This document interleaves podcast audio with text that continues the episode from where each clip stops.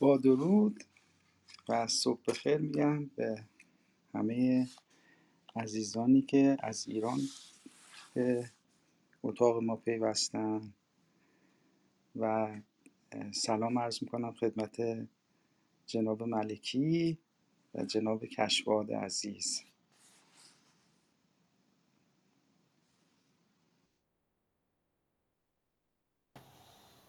درود بر دوستان گرامی در باشگاه ادب پارسی در سرای دور دورخانی شاهنامه بخش ششم پادشاهی منوچهر رو امروز خواهیم خواند.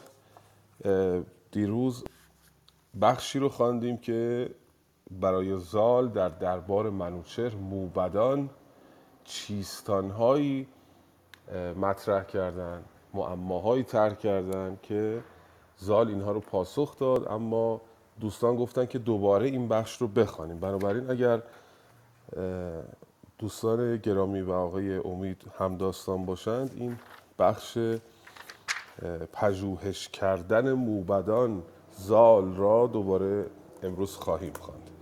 هستیم در خدمتون جناب امید. خدمت از منه. بله خدمت همه دوستان عزیزی که به ما پیوستن هم دوباره سلام عرض می‌کنم خانم آفرین جناب جواد خانم ژیلا شما منت بر ما بذارید بیاید بخونید. بالاخره تصمیم باید گرفت و شروع کرد یه جایی. خب من همون جوری که جناب ملکی فرمودن این قسمت خیلی قسمت زیبایی بود و این ما حکمت فردوسی رو درش می‌بینیم. خیلی چه خوبه چون به نظر من کمی طولانی شد برنامه‌مون دیشب و این قسمت ها به قسمت آخر رسید و ما خیلی من شخصا خودم نتونستم توجه کنم و بهتر یاد بگیرم. برای همین همونطور که جناب ملکی فهمیدن این قسمت رو دوباره خانی می‌کنیم. من با اجازتون پس شروع می‌کنم. یه قسمتی رو می‌خونم تا بعد به بقیهش می‌رسیم. به نام خداوند جان و خرد. نشستند بیدار دل بخردان همان زال با نامور موبدان.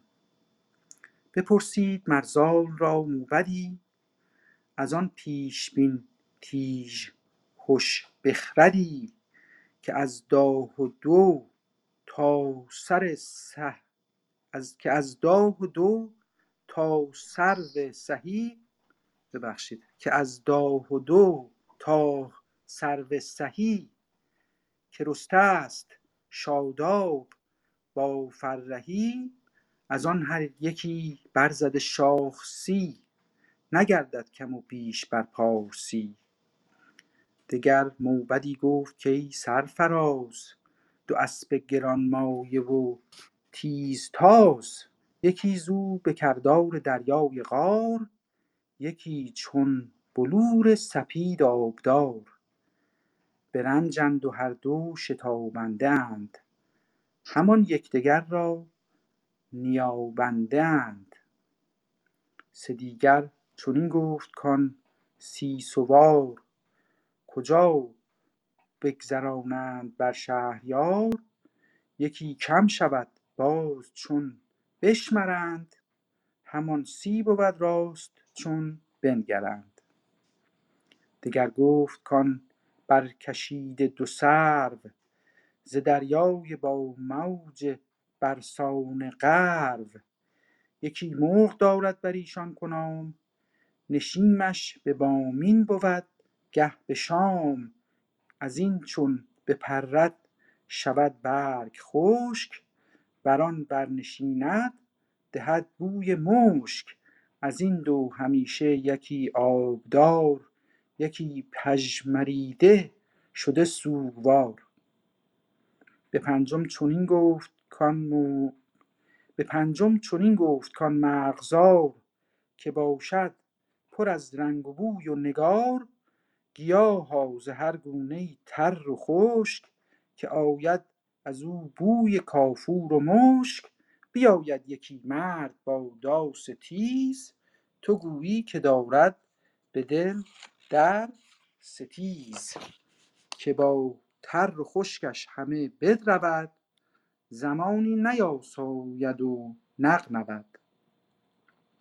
بپرسید دیگر که بر کوهسار یکی شارستان یافتم استوار خرامنده شد مردم شارستان. گرفتند هامون یکی خارستان بناها کشیدند سر تا به ماه. پرستنده گشتند و هم پیشگاه وزان شارستانشان به دل نگذرد. کس از یاد کردن سخن نشمرد. یکی بومهین خیزد از ناگهان. بر او بومشان پاک گردد نهان. بدان شارستانشان نیاز آورد. هم اندیشگان دراز آورد.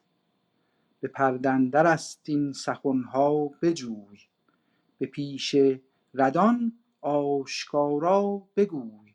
گر این رازها آشکارا کنی ز خاک سیه مشک سارا کنی.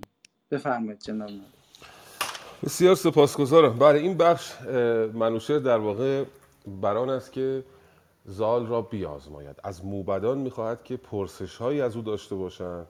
تا ببینند که زال به پاسخ آنها می‌رسد یا نه.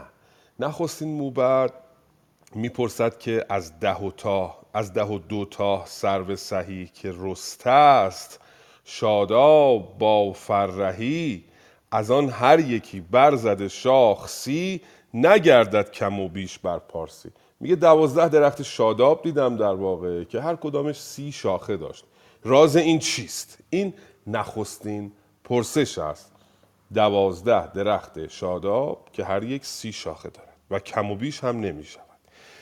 موبد, موبد دوم می‌گوید که دو اسب گرانمایه و تیزتاز یکی زو به کردار دریای قار یکی چون بلور سپید آبدار. یک، یکی از این اسبها سپید است و دیگری سیاه است. برنجند و هر دو شتابنده اند همان یکدیگر را نیابنده اند می‌دوند میشتابند اما به هم نمی‌رسند. این دوم پرسش است.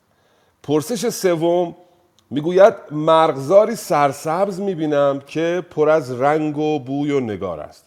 گیاهان بسیاری در آن تر و خشک هستند و از آن بوی خوش میآید. بوی و کافور و مشک میآید. بیاید یکی مرد با داس تیز تو گویی که دارد به دل در ستیز که با تر و خشکش همی بدرود.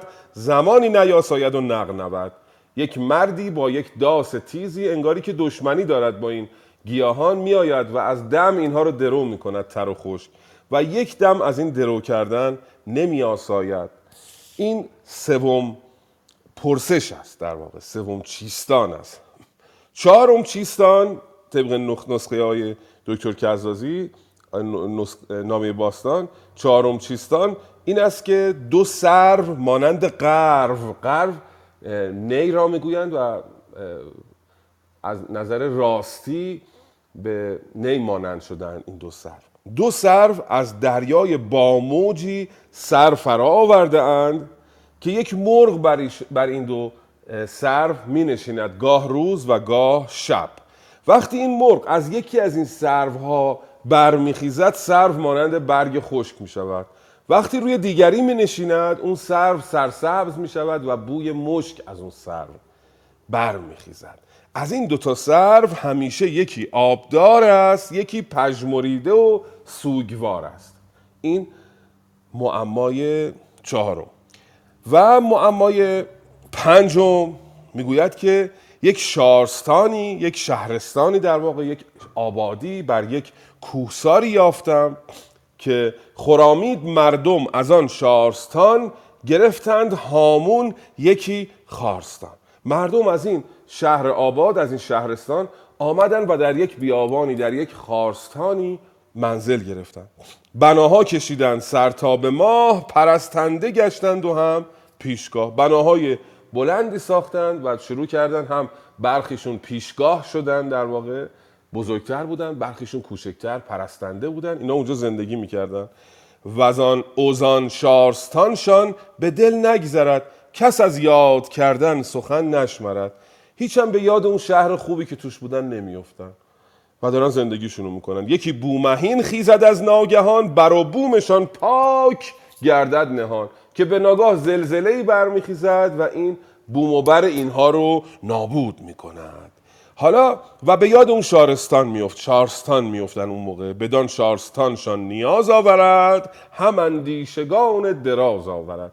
حالا اینا رو می‌پرسه میگه که گر این رازها آشکارا کنی ز خاک سیه مشک سارا کنی. سارا صفت مشک است. مشک خوب مشک خوشبوی رو می‌گوین مشک سارا. میگه اگه بتونی این پرسش ها رو پاسخ بدهی انگاری خاک رو بدل به مشک سارا کردی. یعنی کیمیایی کردی کار بزرگی کردی. حالا ببینیم که زال چگونه این پنج پرسش را پاسخ تواند داد. هستیم در خدمتون خدمت از ماست. بسیار عالی. جناب کشفات شما جواب زال رو برای ما می‌خوانید مهمان کنید ما رو. بله با کمال میل زمینی که درود دارم خدمت جناب ملکی سایر بزرگوارانی که در گروه هستند و در جمع شنوندگان هستند. سهل است که پس از این بازپخش اتاق رو هم گوش خواهند کرد خدمت ایشان هم درود دارم. زمانی پراندیشه شد زال زر. برآورد یالو به گسترد بر. وزان پس به پاسخ زبان برگشاد. همه پرسش موبدان کرد یاد. نخست از ده و دو درخت بلند که هر یک همی شاخسی برکشند.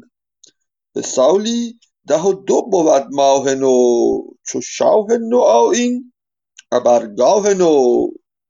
بسی روز مه را سر آید شمار بر این سان بود گردش روزگار. کنون آنکه گفتی ز کار دو اسپ فروزان به کردار آذرگشسپ سپید و سیاه است هر دو زمان. پس یکدیگر تیز هر دو دوان. شب و روز باشد که می بگذرد. دم چرخ بر ما همی بشمرد. سه دیگر که گفتی که آن سی سوار کجا برگذشتند بر شهریار؟ از آن سی سواران یکی کم شود به گاه شمردن همان سی بود. نگفتی سخن جز ز نقصان ماه که یک شب کم آید همی گاه گاه. کنون از نیام این سخن برکشیم دو بن کان مرغ دارد نشیم.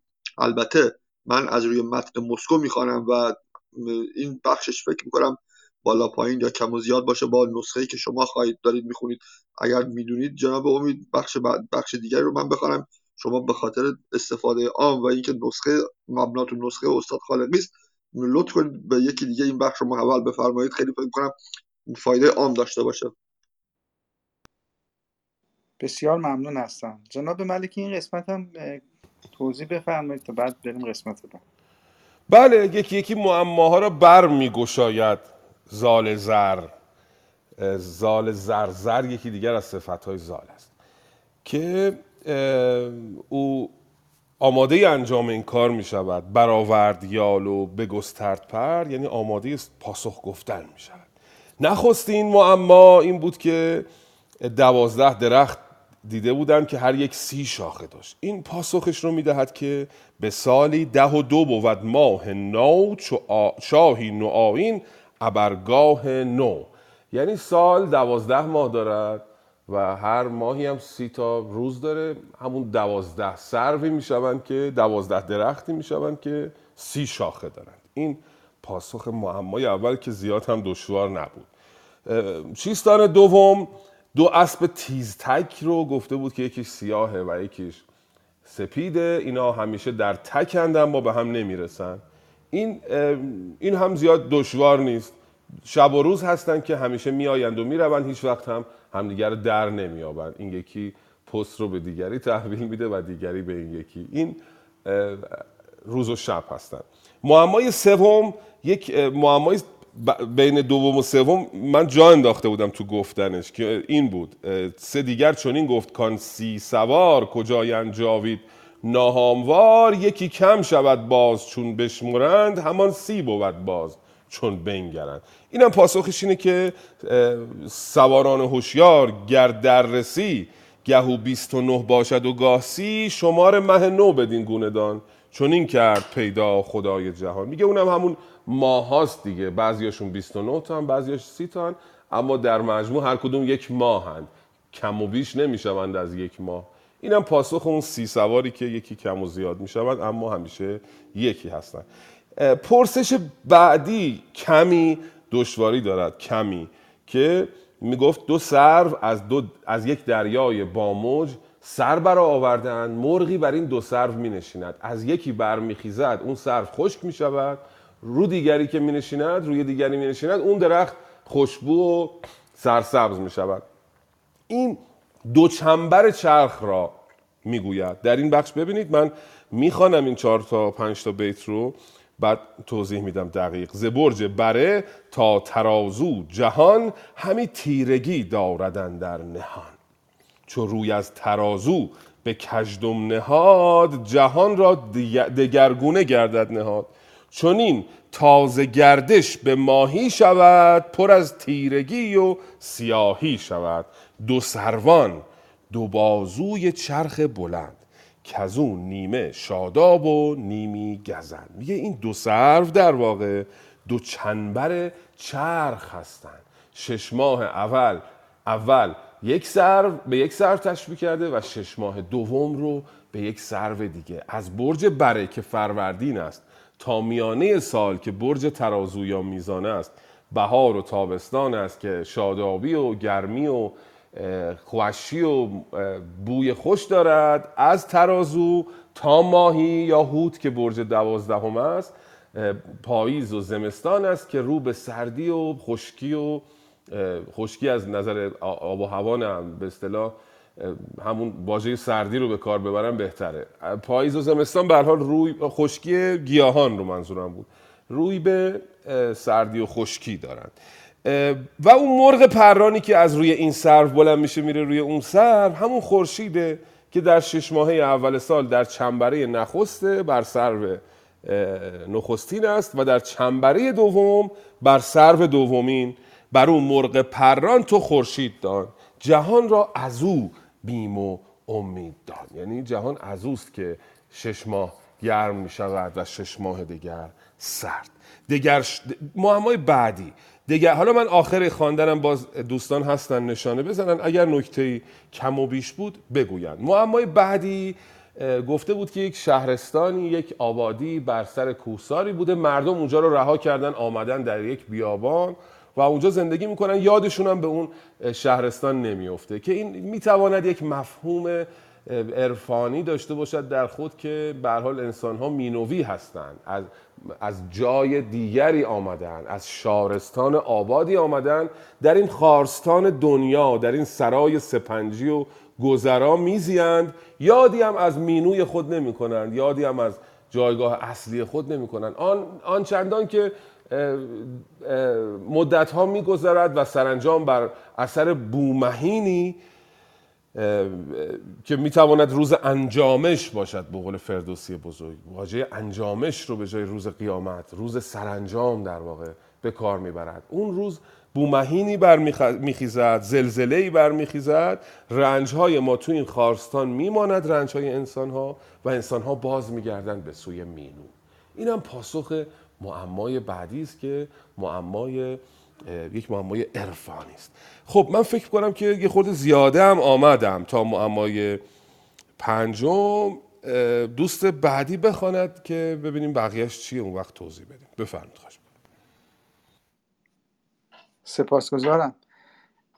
جناب سید مصطفی شما از اگه از خالقی دارید از بیت 1265 بیابان و آن مرد با تیزداز کجا خشک و تر زو دلن در حراس؟ بفرمایید.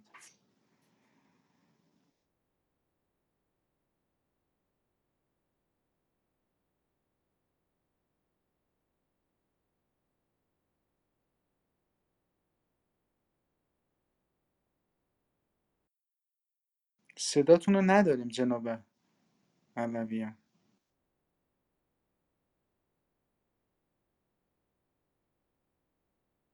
بله متاسفانه صداتون رو نداریم. میشه شما یک بار ورود و خروج کنید ببینیم درست میشه یا نه.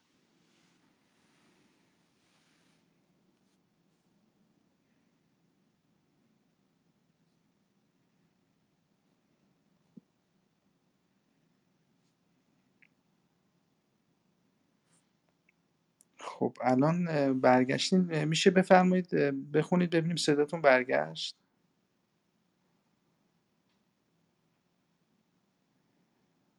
بله ظاهرا ما رو ندارن. می‌خواین خانم لاله شما بفرمایید بخونید بعد ایشون اومدن دوباره میتون با سلام و احترام به شما و استاد ملکی و ادیبان و تمام عزیزان حاضر.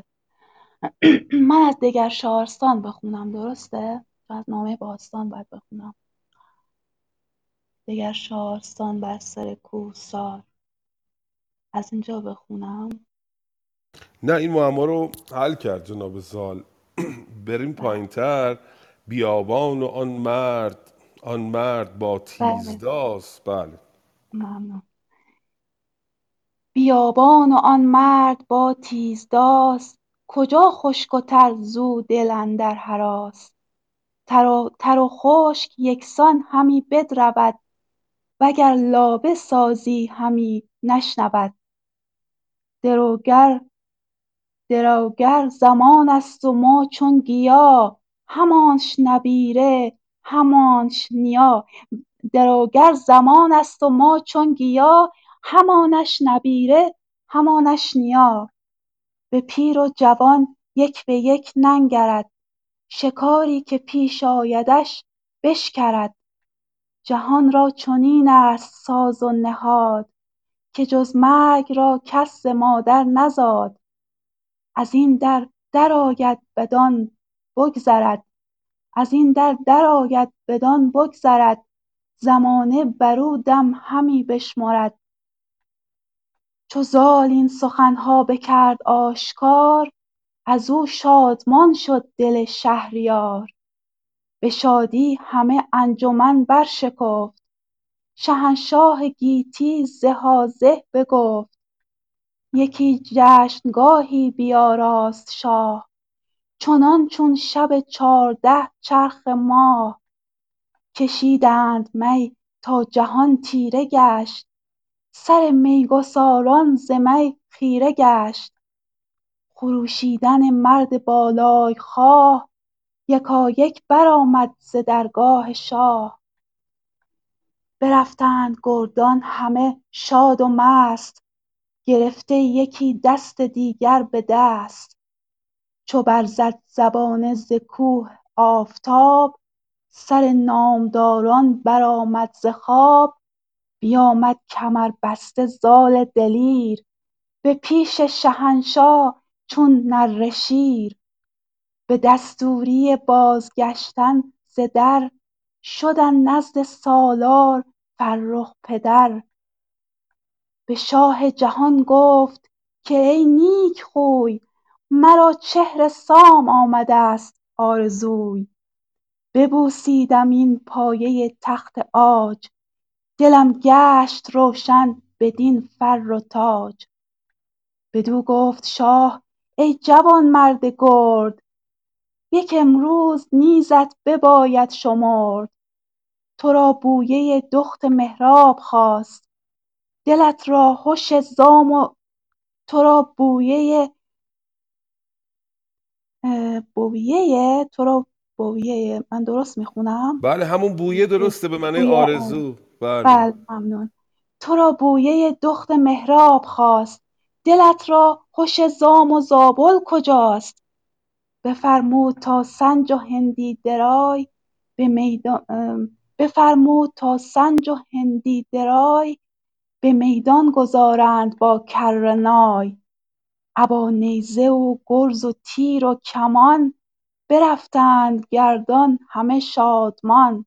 برفتند گردان همه شادمان. کمانها گرفتند و تیر خدنگ نشانه نهادند چون روز جنگ. بتابید هر یک به چیزی عنان به گرز و به تیغ و به, به گرز و به تیغ و به تیر و سنان. درختی گشن بد به میدان شاه گذشته بر او سال بسیار و ماه. کمان را بمالید دستان سام برانگیخت اسپ و برآورد نام بزد بر میان درخت سهی گذاره شد آن تیر بزد بر میان درخت سهی گذاره شد آن تیر شاهنشهی. هم اندر تگ اسپ چون هم اندر تگ اسپ یک چوبه تیر بینداخت و بگذاشت بر نرد شیر. سپر برگرفتند ژوبین وران بگشتند با خشتهای گران. بسیار سپر سپاس از شما. خانم لاله زیاد نشه که جناب ملکی توضیح میدن خسته نشن. به به بسیار سپاسگزارم. صدای جوان و شاداب و با شرم و آهستگی این دختر جوان دختر فردوسی بزرگ. بسیار سپاسگزارم از شما. معمای آخر این بود که بیابانی است و مردی با داس تیزی کجا خشکتر زو دلن در حراس. کجا رو باز به معنای که بخوانیم همیشه به, من- به پرسشی نخوانیم که خشکتر از او میترسند از این مرد باداس میترسند چون بناست که او آنها را درو کند. می‌گوید این مرد باداست زمان است. دروگر زمان است و ما چون گیا. ما هم گیاهی تر و خشکی هستیم که اون دروگر ما رو میدرود. همانش نبیره همانش نیا. براش پدر بزرگ و نوه فرق نمی‌کنه. از دم میدرود به پیر و جوان یک به یک ننگرد. شکاری که پیش آیدش بشکرد. از دم پیر و جوان رو شکار می‌کنه. بشکرد به معنای شکار کند. شکردن یعنی شکار کردن. جهان را چنین است ساز و نهاد که جز مرگ را کس ز مادر نزاد. همه برای مردن زاده شدیم. در نهایت به سوی مرگ حرکت می‌کنیم. از این در در آید بدان بگذرد زمانه بر او دم همی بشمرد. زمانه دم میشمره. یعنی فرصت ما کوتاه است. فرصت ما معدود است و محدود است. اندک اندک به ما می‌دهد و تمام می‌شود. بعد به حال پاسخها رو زال می‌دهد و دل شهریار از این پاسخها شاد می‌شود. یک جشنی میآراید مانند شب چهارده. مانند چرخ ماه در شب چهارده در واقع. و میگساری می‌کنند و زمی خیره می‌شوند خروشیدن مرد بالای خواه. هر جا مرد بالای خواه میخروشد دوستان خاطرتون باشه که هنگام رفتنه. مرد بالای خواه مسئول اون اسبهایی است که اسبا رو حاضر, می‌کنه که این پهلوانان بیان روش بشینن و برن. وقتی میخروشد میگه خب اسب فلانی رو بیارید. فریاد می‌کشد. یعنی هنگام رفتن است. خروشیدن مرد بالای خواه یکا یک برآمد ز درگاه شاه. به جای اینکه بگه آقا وقت رفتن شد با این کنایه به ما می‌گوید که بله انگام رفتن است. برفتند گردان همه شاد و مست گرفته یکی دست دیگر به دست. همه گردان شروع می‌کنن به رفتن. چو برزد زبان ز کوه آفتاب سر نامداران برآمد ز خواب صبح شد. دوباره صبح شدن رو ببینید فردوسی بزرگ چجوری توصیف می‌کنه. آفتاب از کوه زبانه می‌کشد. یعنی صبح شده است. زال میآید بر روی که اجازه بگیرد و از آنجا برود. به شاه جهان گفت که نیک خوی مرا چهره سام آمد است آرزوی. دلم برای بابام تنگ شده می‌خوام برم به سرزمین خودمون. شاه بهش میگه که ای جوان مرد گرد یک امروز نیزت بباید شمرد. شمردن اینجا به کنایه به معنای تاب آوردن سب کردن درنگ کردن. یه امروز رو درنگ کن. تو را بویه یه- یک شوخیگونه در این بیت هست. تو را بویه دخت مهراب خواست. دلت را هوش سام و زاب- زابل کجاست؟ تو حوث به هر حال چیز کردی دختر مهراب کردی. دلت برای رودابه تنگ شده. به هر حال اه، توی مصرع دوم دو تا معنا من ازش در جا الان برداشت می‌کنم. یکی این که هوای بابات و هوای زابل رو نکردی یاد دختر مهراب رو کردی. یا یه برداشت دیگه هم میشه کرد که بله شما هوای دختر مهراب رو کردی ولی هوش و درنگ سام رو فراموش نکن. یعنی اندکی عجله نکن بمون اینجا امروز رو هم که با هم باشیم. به هر روی میماند و در میدان نبرد آزمایی هم زال رو می آزماید. زال بر به میدان می آید و بتابید هر یک به چیزی انان به گرز و به تیغ و به تیر و سنان. درختی گشن بود به میدان شاه. گذشته بر او سال بسیار و ماه. کمان را بمالید دستان سام. برانگیخت اسب و برآورد نام. بزد بر میان درخت سهی.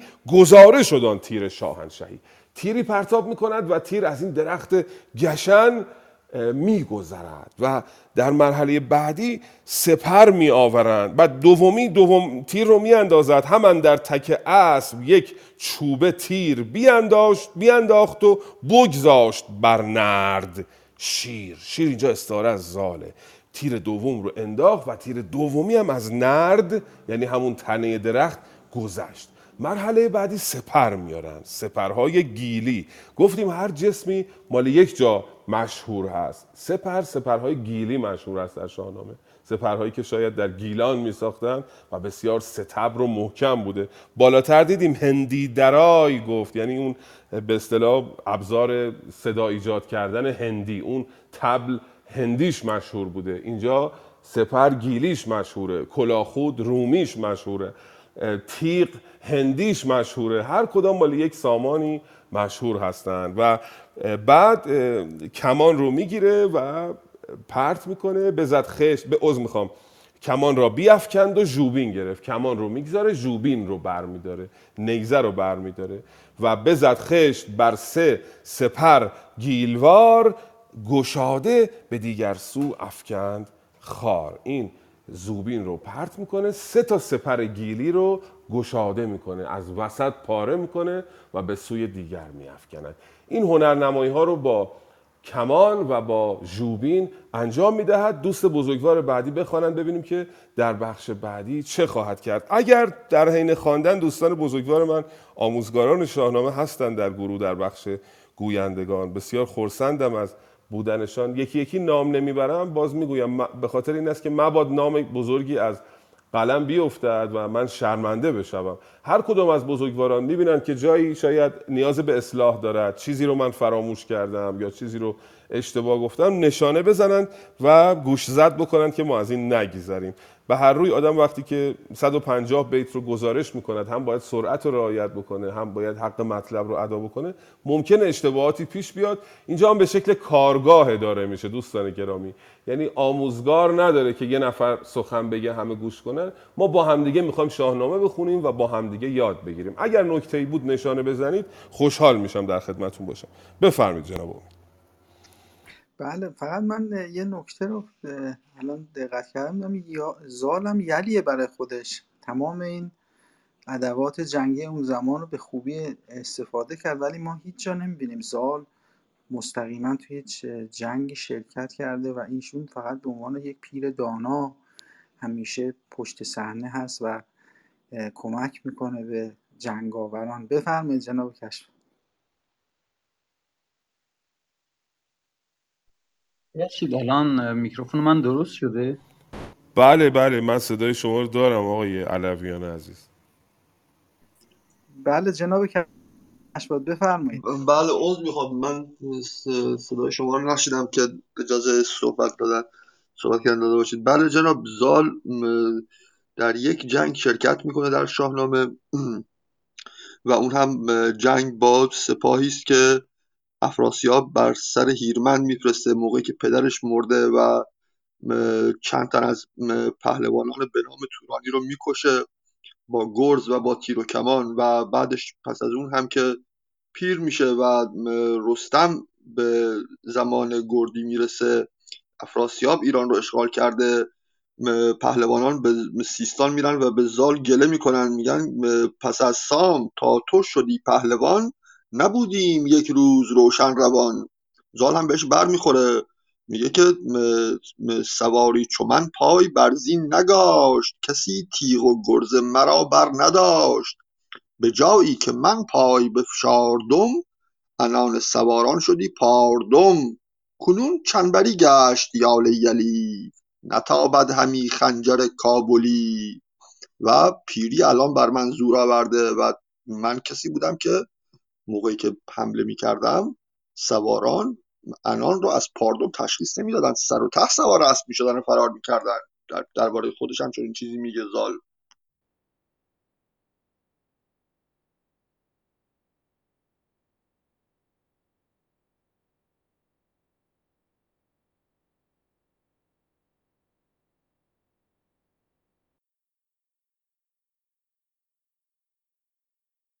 خب جناب کشفات تمام شد سخنانشون به ناگاه دیدم چند ثانیه سکوت برقرار شد.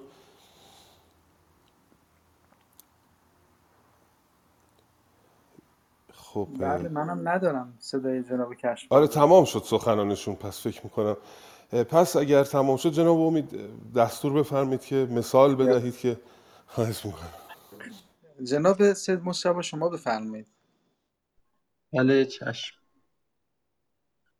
به گردنکشان گفت شاه جهان که با او که جوید نبرد از مهان؟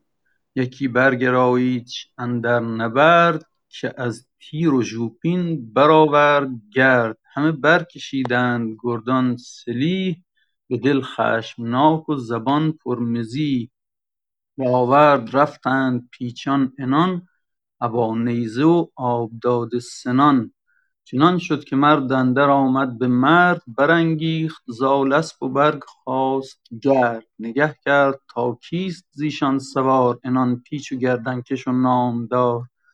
ز گرد اندر آمد به سان نهنگ گرفتش کمربند او را به چنگ.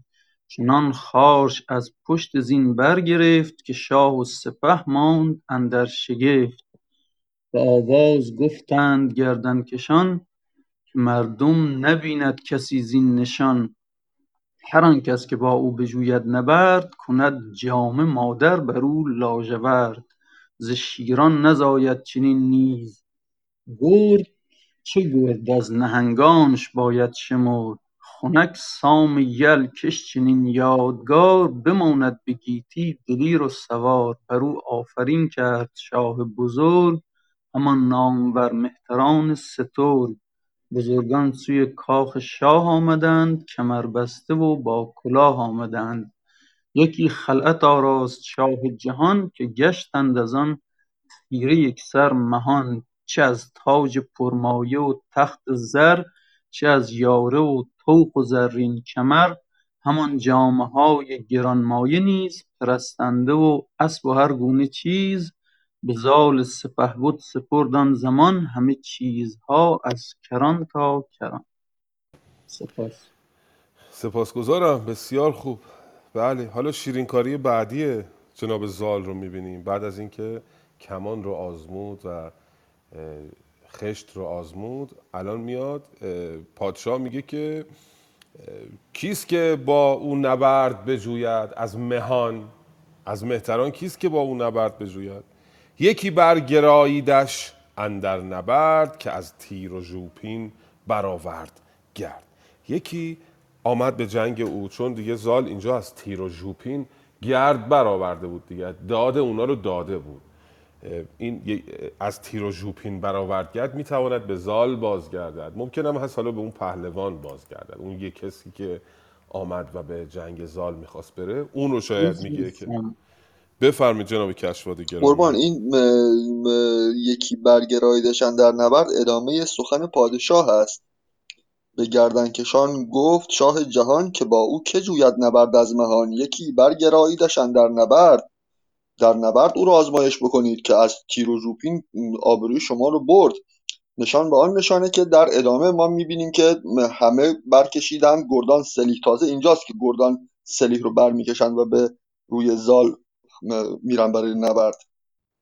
بله سپاسگزارم. پادشاه می‌گوید که او را برگرایید. فعل امر است. برگراییدش اندر نبرد که از تیر و ژوپین برآورد کرد. او را برگرایید با او نبرد کنید که او دیگه از تیر و ژوپین گرد برآورده. همه برکشیدند گردان سلی. همه اعلام آمادگی کردند. به دل خشمناک و زبان پرمزیح. عرض شود که اینجا سلیح بهش میگن ممال شده یعنی اون الف تبدیل به یه میشه. همون سلاح و دیگه میگن سلی همون سلاح هست. مزاح رو هم میگن مزیح. زبانشون پر مزیح بود شاید پر کنایه بود و در دل خشمناک بودن. می‌خواستن که حال زال رو شاید بگیرن به اصطلاح امروزی. به آورد رفتن پیچان انان ابا نیزه و آب داده سنان. انانها رو پیچیدن به سوی آورد رفتن و با نیزه و با سنانهای آب داده به آهنگ نبرد. چنان شد که مرد در آمد به مرد. یعنی نبرد تن به تن شد یک شخصی با او روبرو شد. از این سو برانگیخت زال اسب و برخاست گرد. اسب رو از این سو میتازاند. زال نگه کرد تا کیست زیشان سوار؟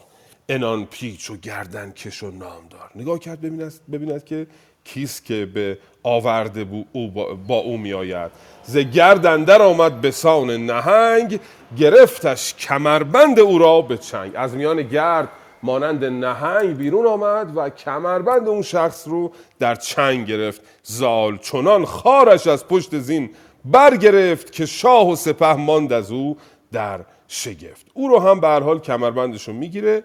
و از پشت زین بلند می‌کنه و اینجا دیگه گردن کشان اون پهلوانان اون سرداران که اونجا ایستاده بودن در میابند که مردم نبیند کسی زین نشان. هیچ کسی مثل این رو نمی‌تواند انسان ببیند. هر آن کس که با او بجوید نبرد کند جام مادر بر او لاژورد هر کی بخواد بره با زال بجنگه مادرش جام لاژوردی کردن کنایه از سوگواری کردن هر کی با خود با او بجنگه مادرش سوگوار خواهد شد. و به هر حال هنرنمایی زال رو در این بخش می‌بینیم و در نهایت شاه او رو روانه خواهد کرد به سوی پدر. یکی خلعت آراست شاه جهان که او خیره ماندند یک سر مهان. یک خلعتی برای او می آراید تا او را روانه کند به سوی سرزمین مادری خیش. آیه امید در خدمتون است بسیار عالی. خانم آفرین هنرمند گرامی شما برامون می‌خونید مهمان می‌کنید ما رو. بله بله سلام به دوستای عزیزم. من رو ببخشید واقعا من حتما خیلی ایراد خواهم داشت ولی خب با کمال میل دوست دارم بخونم این مقداری است به نام خداوند جان و خرد پس آن نامه سام پاسخ نوشت. شگفتی سخنهای فرخ نوشت که ای نامور پهلوان دلیر به هر کار پیروز برسان شیر. نبیند چو تو نیز گردان سپهر به رزم و به بزم و به رای و به چهر. همان پور فرخنده زال سوار کز او ماند اندر جهان یادگار. رسید و بدانستم از کام او. همان خواهش و رای آرام او. برآمد هر آنچ آن تو را کام بود همان زال را رای و آرام بود. همه آرزوها سپردم بدوی بسی روز فرخ شمردم بدوی ز شیری که باشد شکارش پلنگ چه زاید جز از شیر شرزه به جنگ؟ کسی کردمش با دلی شادمان کز او دور بادا بد بدگمان. برون رفت با فرخی زال زر ز گردان لشکر برآورده سر. نوندی برافگند نزدیک سام که برگشتم از شاه دلشاد کام. ابا خلعت خسروانی و تاج همان یاره و طوق و هم تخت عاج. چنان شاد شد زان سخن پهلوان که با پیر سر شد به نوی جوان. سواری به کابل برافگند زود به مهراب گفت آن کجا رفته بود. نوازیدن شهریار جهان وزان شادمانی که رفت از مهان. من اینک چو دستان بر من رسد گذاریم هر دو چنان چون سزد. چنان شاد شد شاه کابلستان ز پیوند خورشید زابلستان که گفتی همی جان برافشاندند ز هر جای رامشگران خواندند. چو مهراب شد شاد و روشن روان لبش گشت خندان و دل شادمان. گران مایه سیندخت را پیش خواند. بسی خوب گفتار با او براند. به او گفت کی جفت فرخنده رای؟ برافروخت از رایت این تیره جای. به شاخی زدی دست کاندر زمین بر او شهریاران کنند آفرین. من همینجا آخر آفرین دیگه استاپ می‌کنم. بسیار سپاسگزارم. بانوی بختیاری بانوی هنرمند بختیاری. من مدت هاست که اینستاگرام خانم بختیاری رو فالو کردم و می‌بینم هنر ایشان رو دوستان حتما نگاه بکنن. باعث افتخاره که دوست بزرگوارمون در گروه ما هستن. در نشست های پیشینم با پروانه از شما خانم بختیاری آقای امید پخش کردن آهنگ های شما رو و بسیار بهره بردیم بسیار لذت بردیم. سپاسگزارم که همراهید به هر حال. خواهش می‌کنم. یاد می‌گیرم از خواهش. بله بر روی نکته این است که نکته خاصی ندارد این بخش. زال کارش تمام می شود در بارگاه منوچهر. منوچهر در واقع این پیوند رو به رسمیت می شناسد و زال رو هم می آزماید و روانه می کند به نزد پدر. اینجا نوندی رو راهی می کند زال که به پدر خبر بدهد که چه شده است. از آن سو سام هم به مهراب خبر میده که کار به سامان شده و وقتی که زال به نزد من بازگردد با هم به نزد تو به کابل خواهیم آمد و می‌بینیم که به حال کار از گونه دیگر می شود به قول بیهقی از لونی دیگر می شود چون همین زال در بخش های پیشین دیدیم که وقتی مهراب دعوتش می‌کنه به خانهش زال حاضر نمیشه به خانه مهراب بره و در دل او رو کافر می‌خواند و ناپاک دین می‌داند او رو و حاضر نمیشه به خونش بره. اما با این اتفاقاتی که میافتد با دیپلماسی سیندخت با رفتار عاقلانه سام و با پیگیری و پایمردی زال به خاطر این عشق آتشینش نسبت به رودابه کلا کار از رنگ دیگر می شود و کارها به سامان می شود. حالا در بخش های بعدی خواهیم دید که چگونه این پیوند سر و سامان خواهد گرفت و زال چگونه به رودابه خواهد رسید. هستیم در خدمتون جناب امید گرامی. آقای علویان نشانه می‌زنن. عذرخواهی می‌کنم جناب امید. بفرمید خواهش می‌کنم. استاد من اینجا یه سوال داشتم در مورد یکی از بیت ها نوازیدن شهریار جهان و شادمانی که رفت از مهان. من اینجا دو تا معنی ازش می‌گیرم. نمی‌دونم کدومش درسته. و آن شادمانی که رفت یکیشو به این معنی می‌گیرم اون شادمانی که بزرگان کردن و گذشت یا نه اون شادمانی که به خاطر هنرنمایی های من از دل بزرگان رفت تا همون عصبانیت سپاهیانه. به نظرتون کدومش درست؟ بله. سواری به کابل برافگند زود به مهراب گفتان کجا بود زال یک سواری رو به کابل میفرستد. گزارش این سفر خودش به نزد منوچهر می- رو می‌دهد. نوازیدن شهریار جهان اوزان شادمانی که رفت از مهان. اینجا اوزان شادمانی که رفت از مهان یعنی شادمانی که مهان ازشون رفت شادمانی که کردن. نه اینکه شادمانی از اونا رفت ناراحت شدن به خاطر هنرنمایی زال نه. اون شادمانی که کردن اون بزمی که نشستن با مهان با همدیگه به قول معروف صفا کردن منظورش اینه. نه اینکه اون شادمانی از حال اونا بد شده باشه از رفتار زال. چون داره الان گزارش خیر میده دیگه. داره زال گزارش کارش رو میده که چه اتفاقات خوبی افتاد. دیگه نمیاد گزارش بد رو بده. بگه نه اونا حالشون بد شد از اینکه من هنر نمایی کردم. و بیت بعدیش هم نواز من اینک چو دستان برای من رسد گزاریم هر دو چنان. خب این که دیگه ربطی نداشت. همون پرسش بالاییتون بله. گزارش میده به اون شادمانی که کردن بزمی که کردن با اون مهان در درگاه شاه. بله. خیلی سپاسگزارم بله یعنی تاییدیه رو در حقیقت مهان و پاد- پادشاه اول و بعد مهان هم تاییدیه رو دادن که بالاخره این زال می‌تونه بره و شادمان باشه و بره به سمت خانم رودابه. خب می‌رسیم به خانم تهمینه عزیز که با اون صدای مخملینشون برامون بخونن. بفرمایید خانم تهمینه. سپاس آقای امید نیک. با سلام و احترام خدمت شما و آقای ملکی و آقای کشباد و سایر دوستان. از همون جایی که به شاخی زدی دست کن در زمین بخونم بله بله؟ بفهم چشم. به شاخی زدی دست کن زمین بر او شهریاران شهریاران کنند آفرین. چنان هم کجا ساختی از نخست؟ بباید مر این را سرانجام جست. همه گنج پیش تو آراسته ست اگر تخت و تاج است اگر خواسته ست چو بشنید سیندخت از او گشت باز بر دختر آمد سراینده راز.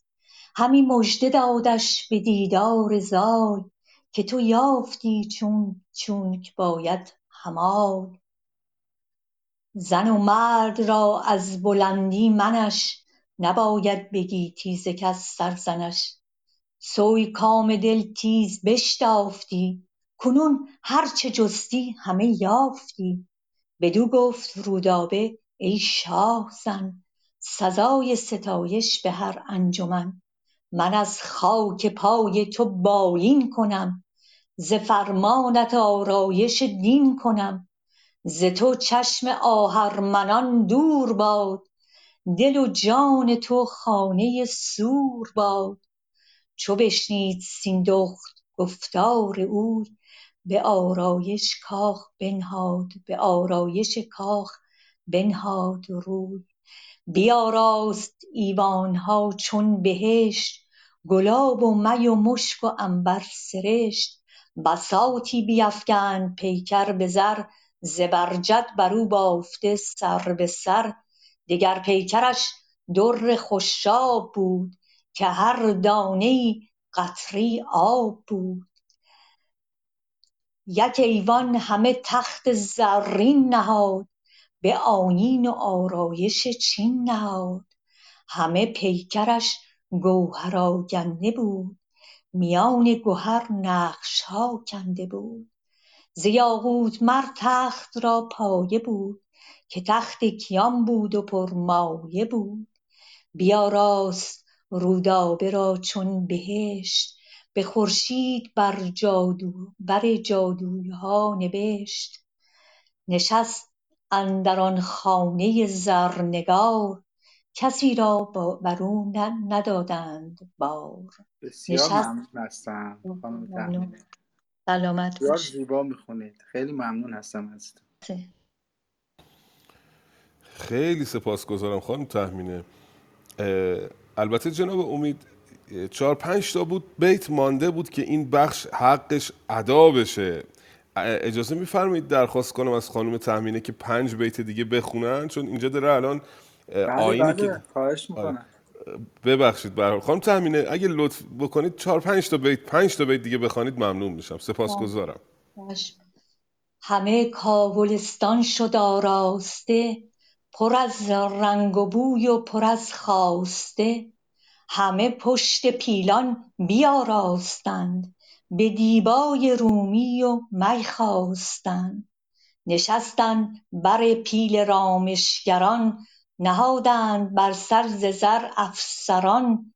پذیره شدن را بیاراستند ز کابل پرستندگان خواستند.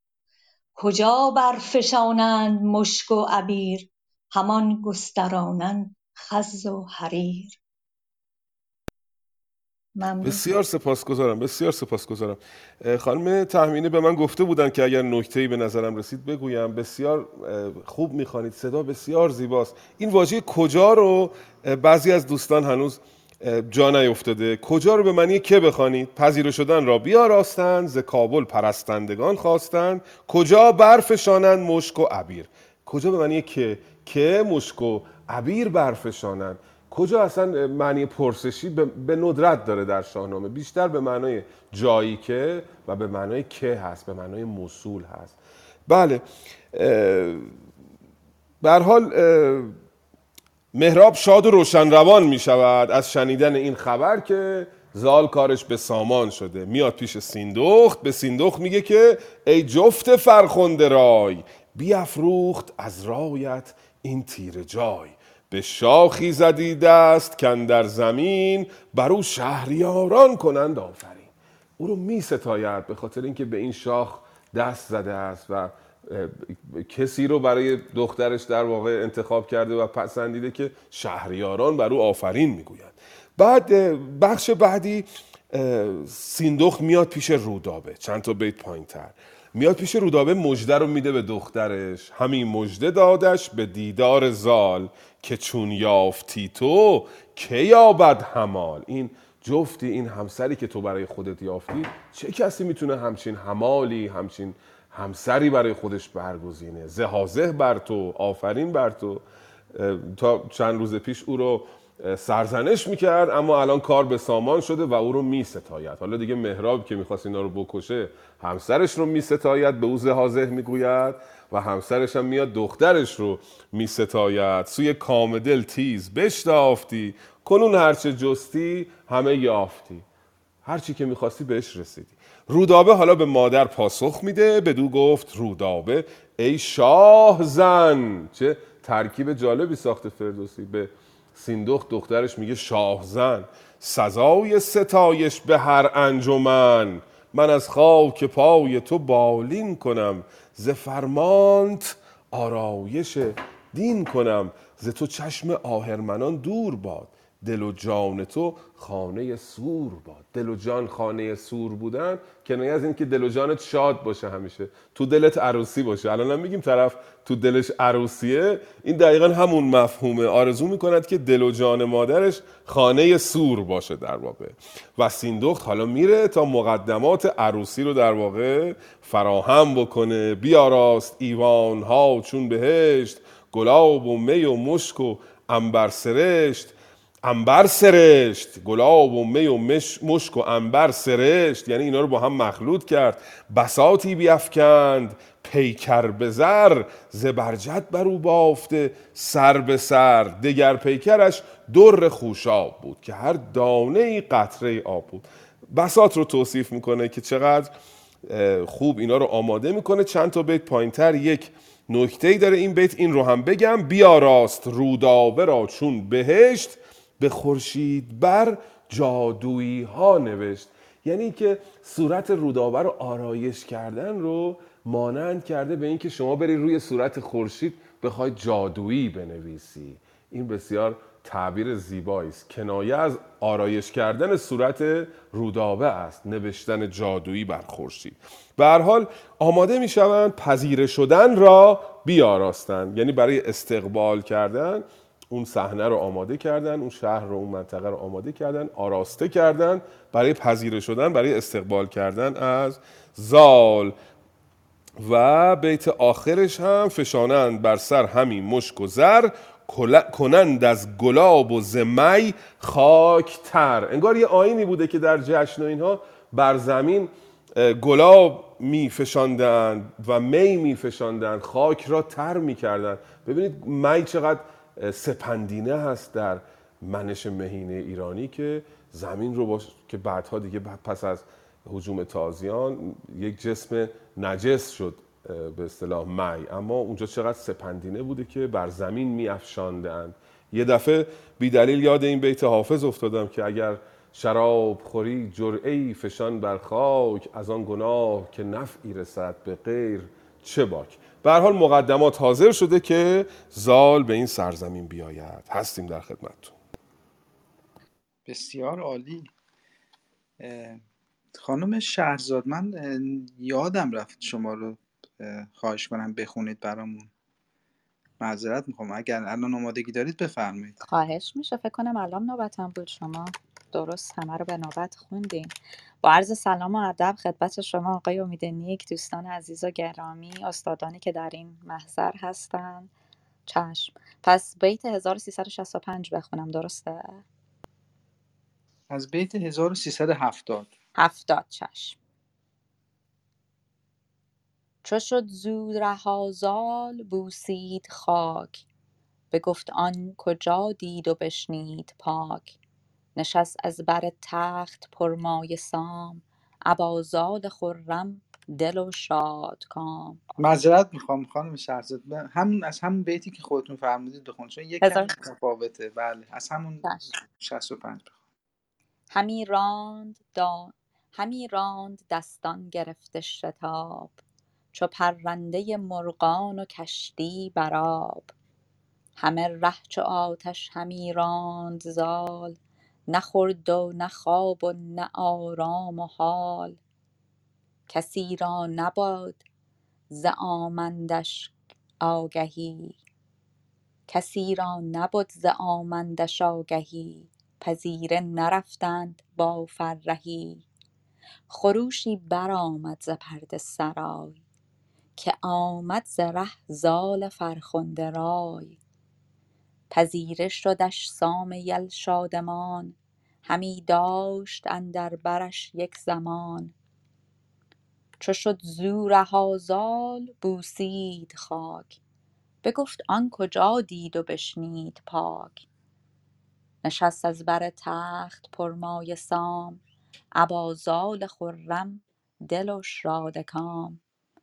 سخنهای سیندخت گفتن گرفت. چو شد لبش خندان نهفتن گرفت. چنین گفت کآمد ز کاول پیام. پیمبر زنی بود سیندخت نام. ز من خواست پیمان و دادم زبان که هرگز نباشم بر او بدگمان. ز هر چیزی ز هر چیز کز من به خوبی بخواست سخنها بر آن برنهادیم راست. نخست آنکه با شاه زاولستان شود جفت خورشید کاولستان. دگر آنکه زی او به مهمان شویم بر آن دردها پاک درمان شویم. فرستاده ای آمد از نزد اوی که شد ساخته کار فرزند اوی. کنون چیست پاسخ فرستاده را چه گوییم مهراب آزاده را. خیلی ممنون مرسی. خیلی خوب بسیار خوب. زال دیدیم که به نزد پدر باز میگردد. چگونه باز میگردد؟ تو بیت نخست فردوسی بزرگ میگه همین راند دستان گرفته شتاب چو پرند مرغان و کشتی براب شتاب داره و مثل مرغی که میپرد و کشتی که آب رو به اصطلاح طی می‌کند با سرعت به طرف سرزمین مادری برگشت. هنگام رفتن هم دیدیم که زال چقدر شتاب داشت دیگه. برآورد یال و بگست نه نه نه این نه. اون بخش پیشین ترش که می‌گفت زین رو ندید و نعل اسبش زمین رو ندید. وقتی داشت می‌رفت پیش منوچهر. شتاب زده است خیلی زال. خصوصیت عاشقان شتاب زدگی و دست پاچگیه. چون عجله دارن برای رسیدن به معشوق.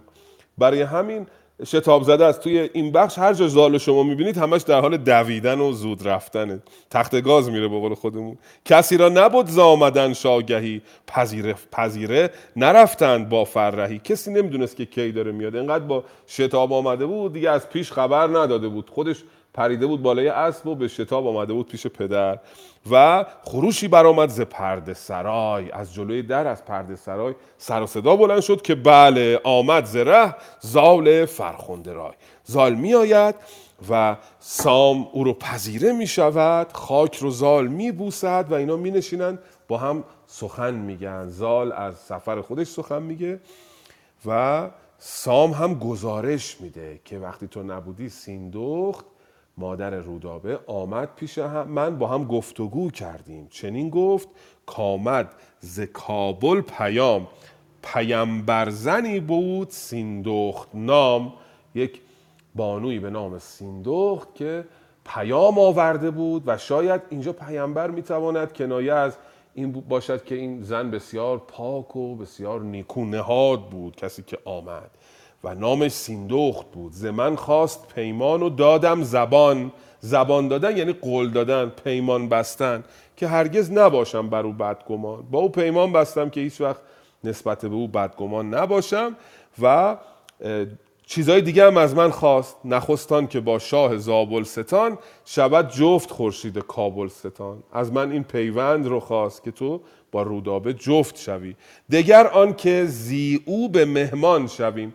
زی او یعنی به طرف او به سوی او. به مهمان شویم همون مهمان اینجا معنی مهمانی میده. بریم پیش اون مهمونی به اصطلاح. بر آن دردها پاک درمان شویم. فرستاده ای آمد از نزد اوی که شد ساخته کار پیوند جوی الان هم یه فرستاده ای پیش ما فرستاده که بله کار پیوند جوی یعنی رودابه به سامان شده. رودابه آماده است برای اینکه تو بری. کنون چیست پاسخ فرستاده را؟ چه گوییم مهراب آزاده را؟ سام داره به زال میگه نظر تو چیه؟ پاسخشون رو چی بدیم؟ بریم یا نریم؟ این پرسش خنده‌آوری است. خب وقتی پدر می‌پرسد از او که بریم یا نریم معلومه که در بخش بعدی خواهیم دید زال به سر میشتابد که به سرزمین کابل برود. حالا ببینیم که زال به پدر چه پاسخ خواهد داد. بفرمایید. بله حسین آقا بفرمایید شما بخونید با اون گویش زیبای نهاوندیتون. سپاسگزارم و رهروان حکیم خردمند. به نام خداوند کیوان و خورشید و ما کزوی است پیروزی و دستگاه. ز شادی چنان تازه شد زال سایم که رنگش سراپای شد لعل فام چنین داد پاسخ که ای پهلوان گریدون که بینی به روشن روان سپه بگذرد ما ز پس تر رویم. بگوییم بسیار و هم بشنویم. و دستان نگه کرد فرخنده سام بدانست کو در این چیست کام. سخن هرچه از دخت مهراب نیست شب تیره مر زال را خواب نیست و فرمود تا زنگ و هندی درای زدند و گشادند پرده سرای.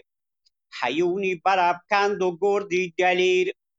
بدان تا شود نزد مهراب شیر. بگوید که آمد سپه بد ز راه. ابا زال و پیلان و چندی سپاه.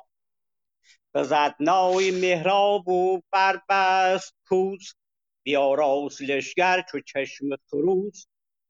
ابا زنده پیلان و رامشگران زمین شد بهشت از کران تا کران. ز بس گونگون پرنیانی درفت چه سرخ و سپید و چه زرد و بنفش چه آوای نای و چه آوای چنگ خروشیدن بوق و آوای زنگ که گفتی مگر روز انجامش است؟ یکی رستخیز است و با رامش است. همی رفت از این گونه تا پیش سام فرود آمد از اسب و بگذارد گام. گرفتش جهان پهلوان در کنار بپرسیدش از گردش روزگار. شه کابلستان گرفت آفرین چه بر سام و بر زال زر همچنین. یکی تاج زرین نگارش گهر نهاد از بر تارک زال زر نشست از بر پاره تیز رو. چون از کوه سر برکشد ماه نو به کابل رسیدند خندان و شاد. سخنهای دیری نکردند یاد. همه شهر از آواز هندی درای ز نالیدن بربط و چنگ و نای تو گفتی دد و دام راموشگر است. زمانه برآرایشی دیگر است. سپاسگزارم استاد گرامی. درود بر شما. یکی از مهمترین ویژگی های شاهنامه فردوسی و ادب پارسی این است که ما ایرانیان را به هم می پیوندد در همین گروه من یک نگاهی کردم دیدم از شمالی ترین نقطه ایران تا جنوبی ترین نقطه ایران دوستان شاهنامه می‌خوانند. از قلب ایران از کرمان از جنوب از نهاوند از دماوند که من هستم. آنچه که ما رو به هم پیوند می‌دهد شاهنامه فردوسی است. و اینجاست که میگن شاهنامه فردوسی هویت ماست چیستی ماست. معنیش این است که آنچه که ملت رو ملت می‌کند فرهنگ اون سرزمین و ادبیاتی است که به جای مانده برای ما به شیوه های گونگون می‌خوانند. می‌بینیم دوستمون به شیوه خودش در شهر نهاوند خانم بختیاری گرامی از آن سو آقای کشواد از این سو آقای هر کدام از یک سوی ایران شاهنامه این درفش کاویانی ما رو گرد خودش جمع کرده تا این ملت هزاران ساله رو بتونیم با این درفش حفظ بکنیم و کلیت خودمون رو چیستی خودمون رو هویت خودمون رو بسازیم. بسیار سپاسگزارم. این فکری بود که به نظر من آمد به ناگهان و گفتنش گمان می‌کنم که خالی از لطف نبود. بله همونطوری که پیش بینی می‌کردیم تا سام دهان باز کرد. به زال گفتش که خب ما رو دعوت کردن بریم کابل. چه کنیم؟ زال خیلی سریع پاسخ داد که ز شادی چنان تازه شد زال سام که رنگش سراپای شد لعل فام. کل بدنش سرخ شد اصلا از خوشحالی. چون این داد پاسخ که ای پهلوان گریدون که بینی به روشن روان. سپهرانی و ما به کابل شویم. بگوییم و زیندر سخن بشنویم. خیلی سریع پاسخ داد. بله را بیفتیم و بریم خلاصه در مورد این موضوع با اونا صحبت کنیم. بریم به قول امروزی ها بله برون به دستان نگه کرد فرخنده سام پدر به پسرش نگاه کرد بدانست کورا در این چیست کام. سخن هرچه از دخت مهراب نیست به نزدیک زال آن جز از خواب نیست. فهمید که هر چی غیر رودابه بگین اصلا نمیشنوه. همه چیز براش خواب و رویاست به جز فکر کردن به رودابه. پس آماده کردن همین چیز رو. بفرمود تا زنگ و هندی درای اون جرس هندی رو که گفتیم هندیش مشهوره در شاهنامه اون زنگ هندی رو به صدا در آوردند پرده سرای رو گشادند حیونی برافکندند و به نزد مهراب رفتند و خلاصه اون حیون می رود به اون گردی که بر حیونی نشسته است می رود به پادشاه کابل خبر میده که سام داره میاد با زال برای خواستاری از رودابه. با چه چیز؟ ابا ژنده پیلان و رامشگران. زمین شد بهشت از کران تا کران. ز بس گونه گون پرنیانی درفش.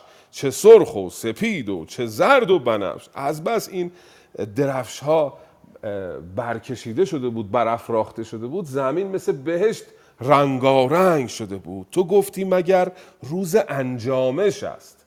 روز قیامت شده انگار اینقدر که شلوغ بود و شلوغ پلوغ بود همه جا به اصطلاح و رنگ رنگ و گونه گون بود. انگار قیامت شده. این واژه انجامش هم گفتم پیشتر از اون واژه های بسیار دوست داشتنی تو شاهنامه. خیلی ترکیب خوشی داره خوشاهنگه روز انجامش به جای روز قیامت. انگار که روز انجامش شده یکی رستخیز است.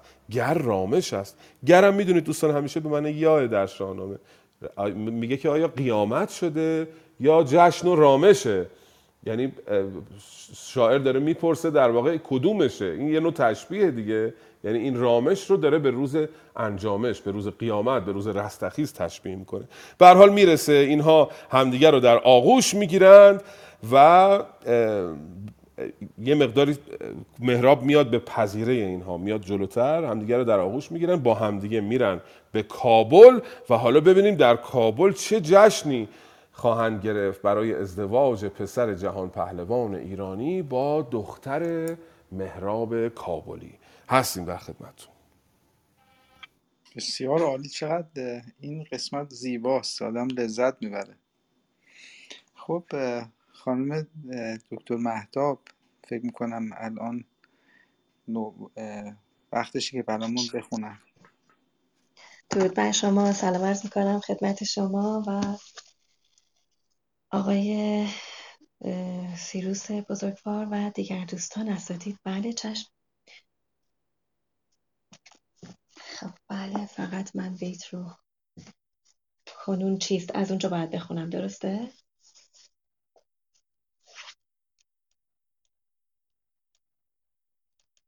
صدای من هست؟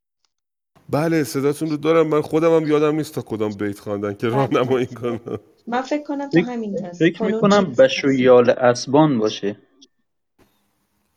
بش و یال اسب از کران تا کران. همین جاها بود تقریبا بعد بله ولی من حالا تا اینجا فکر می‌کنم شنیدم. تا اینجا که شنیدم از اینجا به بعد می‌خونم. امیدوارم درست باشه. کنون چیست پاسخ فرستاده را؟ چه گوییم مهراب آزاده را؟ ز شادی چنان تازه شد زال سام که رنگش سراپای شد لعل فام. چنین داد پاسخ که ای پهلوان گر ایدون که بینی به روشن روان سپه رانی و ما به کابل شویم. بگوییم و زین در سخن بشنویم. به دستان نگه کرد فرخنده سام. بدانست را در این چیست کام. سخن هرچه از دخت مهراب نیست به نزدیک زالان جز از خواب نیست. این چقدر بیت قشنگه. بفرمود تا زنگ و هندی درای زدند و گشادند پرده سرای. هیونی برافگند و گردی دلیر. بدان تا شود نزد مهراب شیر بگوید که آمد سپهبد ز راه. ابا زال و پیلان و چندی سپاه. بزد نای مهراب و بربست کوس. بیاراست لشکر چو چشم خروس. ابا ژنده پیلان و رامشگران زمین شد بهشت از کران تا کران. ابا ژنده پیلان و رامشگران زمین شد بهشت از کران تا کران. ز بس گونه گون پرنیانی درفش چه سرخ و سپید و چه زرد و بنفش. چه آوای نای و چه آوای چنگ خروشیدن بوق و آوای زنگ. تو گفتی مگر روز انجامش است یکی رستخیز است گر رامش است. همی رفت از این گونه تا پیش سام فرود آمد از اسب و بگذارد گام. گرفتش جهان پهلوان در کنار بپرسیدش از گردش روزگار. شه کابلستان گرفت آفرین ابر سام و بر زال زر همچنین نشست از بر باره تیزرو چو از کوه سر برکشد ماه نو. یکی تاج زرین نگارش گهر نهاد از بر تارک زال زر. به کابل رسیدند خندان و شاد سخنهای دیرینه کردند یاد. همه شهر از آواز هندی درای ز نالیدن بربط و چنگ و نای تو گفتی دد و دام رامشگر است. زمانه بر آرایشی دیگر است. بش و یال اسب از کران تا کران پر اندوده مشک و می و زعفران. برون رفت سیندخت با بندگان میان بسته سیصد پرستندگان. مر آن هر یکی را یکی جام زر به دست اندرون پر مشک و گهر همه سام را آفرین خواندند پس آن جام گوهر برافشاندند. بدان جشن هر کس که آمد فراز شد از خواسته یک به یک بی نیاز بخندید و سیندخت را سام گفت که رودابه را چند خواهی نهفت. بدو گفت سیندخت هدیه کجاست؟ اگر دیدن آفتابت هواست. چنین داد پاسخ به سیندخت سام که از من بخواه آنچه آید کام. برفتند تا خانه زرنگار کجا؟ اندرو بود خرم بهار. نگه کرد سام اندر آن ماه روی یکایک شگفتی بماند اندر اوی. ندانست کش چون ستاید همی برو چشم را چون گشاید همی بفرمود تا رفت مهراب پیش ببستند بندی به آیین و کیش فکر می‌کنم تا اینجا کفایت می‌کنه حالا. بسیار سپاسگزارم بسیار درست و زیبا خواندید خانم حاجی محمدی گرامی. لطفا من رو فقط با نام من مهتاب هستم دیگه القابی چیزی به من اضافه نکنید. بله حتما نفرمایید خواهش کنم نه چون من دیدم آموزگاری شما رو و اینکه به کودکان دیدم شاهنامه میآموزید به خاطر این به خودم اجازه دادم که شما رو آموزگار شاهنامه خطاب کنم. و سپاسگزارم به عنوان یک ایرانی ایرانی شاهنامه دوست از شما که این درفش رو در جایی برافراخته داشته اید. خواهش می‌کنم. آموزگاری در خط من نیست. واقعا شاهنامه دریاییه که من فقط یک جرعه ازش نوشیدم. ممنونم. بر روی سپاسگزارم که همراه ما هستید. استادان هستن توی گروه من یکی یکی نام نمی‌برم. حمله بر بیادبی و بیتوجهی نشید ممکن است کسی شاهنامه پژوهی شاهنامه دوستی استادی در جمع باشد. نامش از قلم بیفته. اون وقت اون اونو دیگه من از شرمندگیش نمی‌تونم بر بیام. به خاطر این یکی یکی نام نمی‌برم. از همه دوستانی که در بخش گویندگان و شنوندگان ما رو همراهی می‌کنن سپاسگزارم.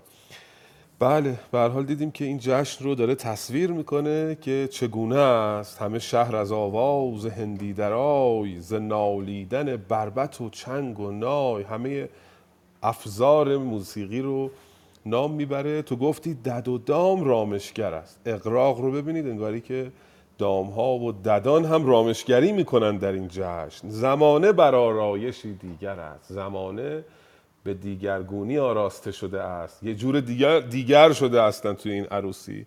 بش و یال اسب بش همون یاله. بش و یال اسب از کران تا کران. برندود مشک و می و زعفران.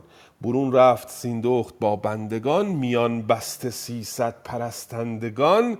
مران هر یکی را یکی جام زر به دستندرون پرز مشک و گوهر سیصد پرستنده سیصد خدمتگار با جامهای زر.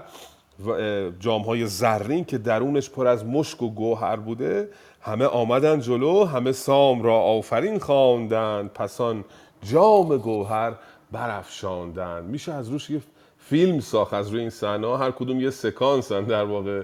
شما فکر کنید فراهم آوردن چون این صحنه ای چقدر باشکوه خواهد بود چون این صحنه جنگی و این پتانسیل و این امکان رو ما داریم در شاهنامه که ده ها شاید فیلم ازش ساخته بشه صدها نمایشنامه نوشته بشه اما دریغ که چون این عزمی نداریم نیست.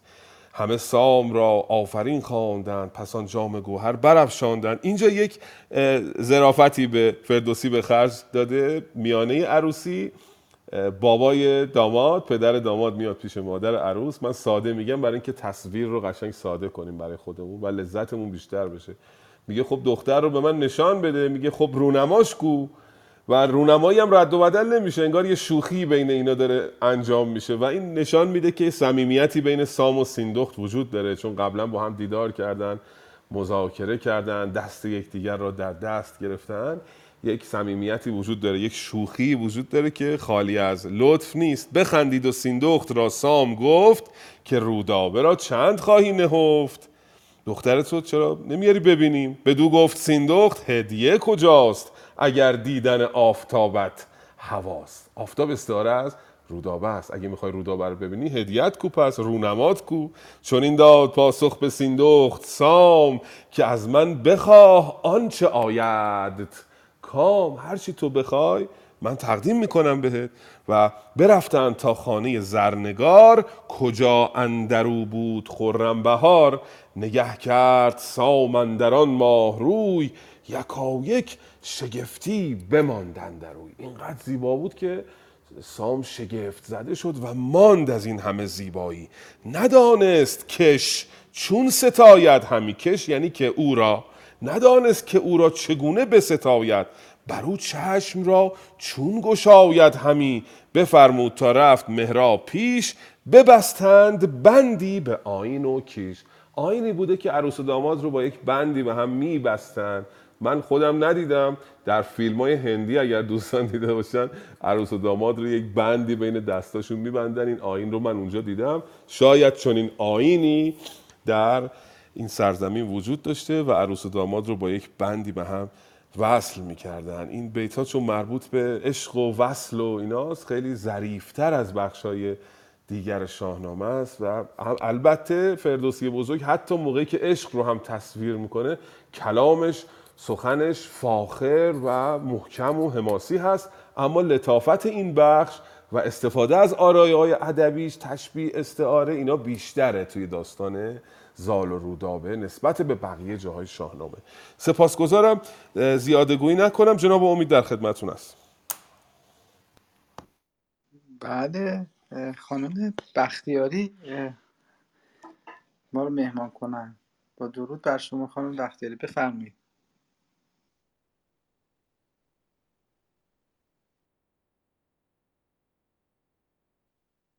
عرض سلام دارم و احترام خدمت جناب امید نیک استاد ملکی بانو شهتاج و همه دوستان و گرامیانی که در تالار حضور دارن.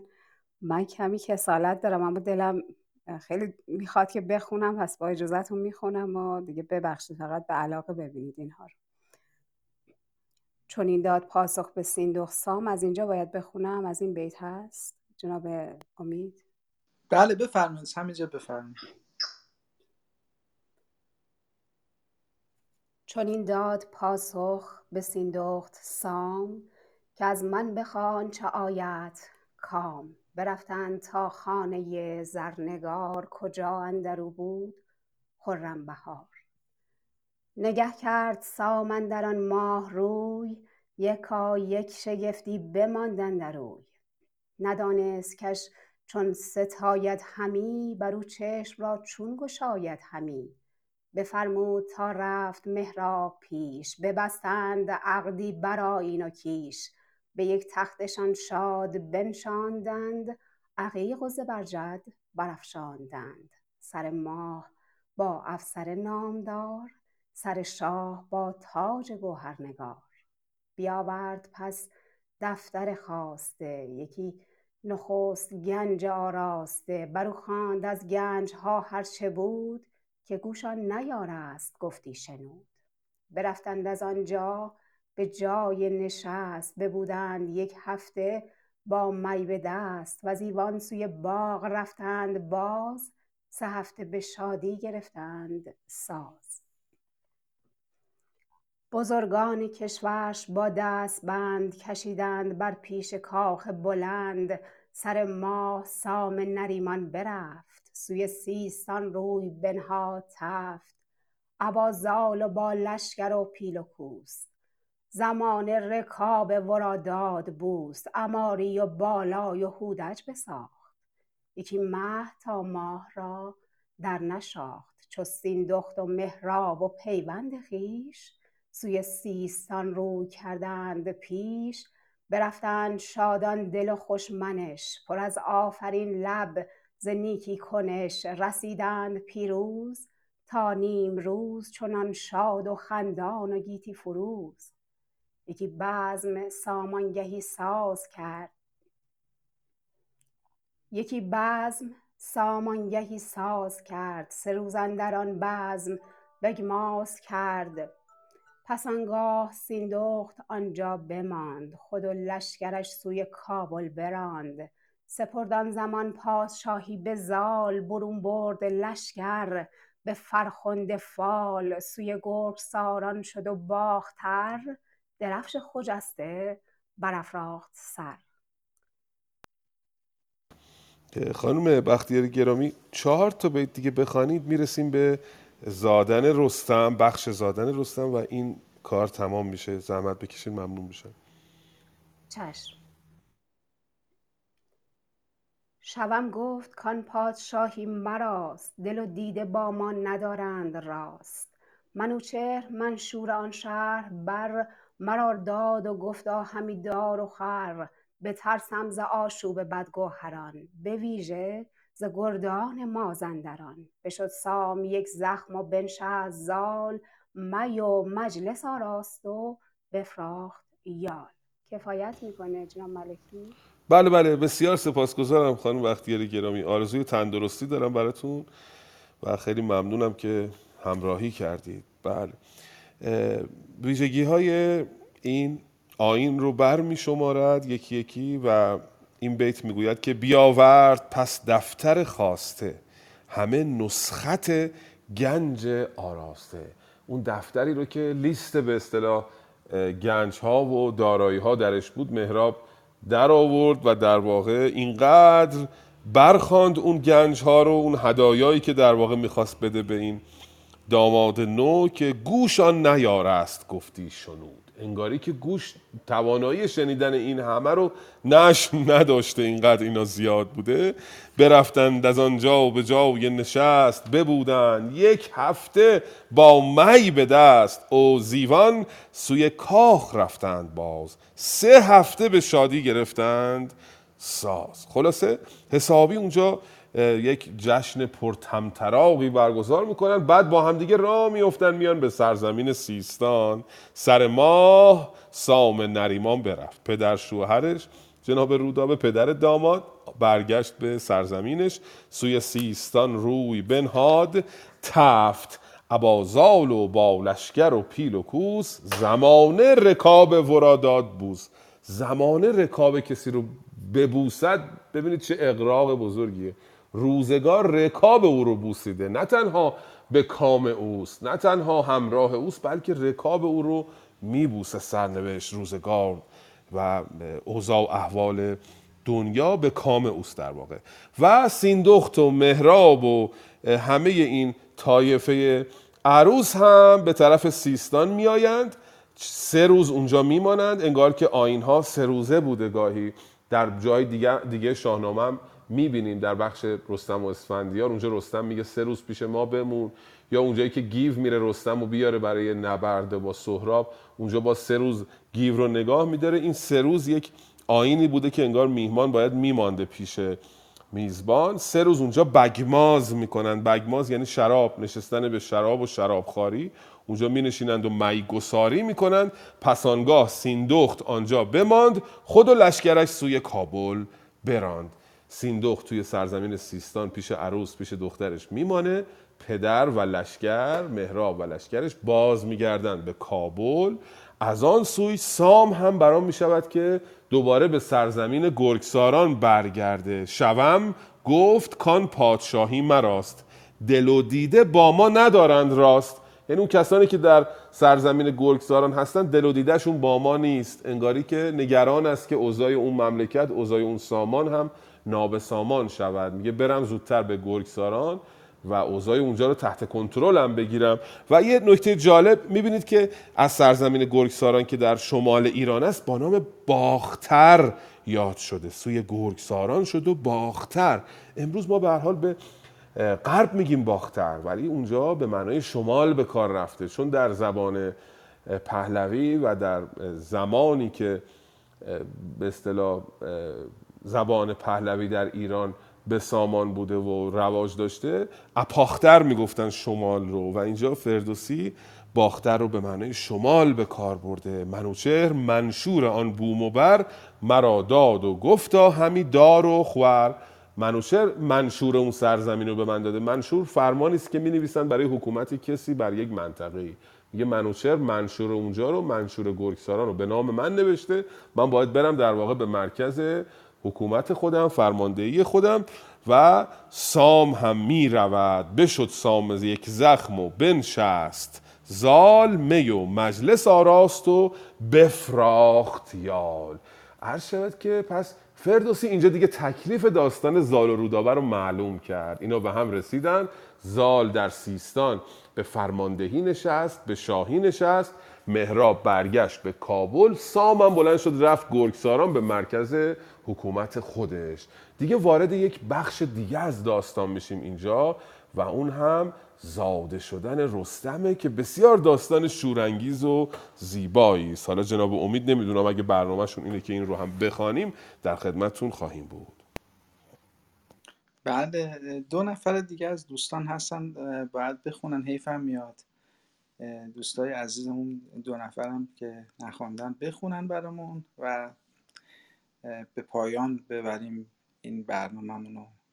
خب خانم فرهناز هنرمند گرامی ایران دوخت.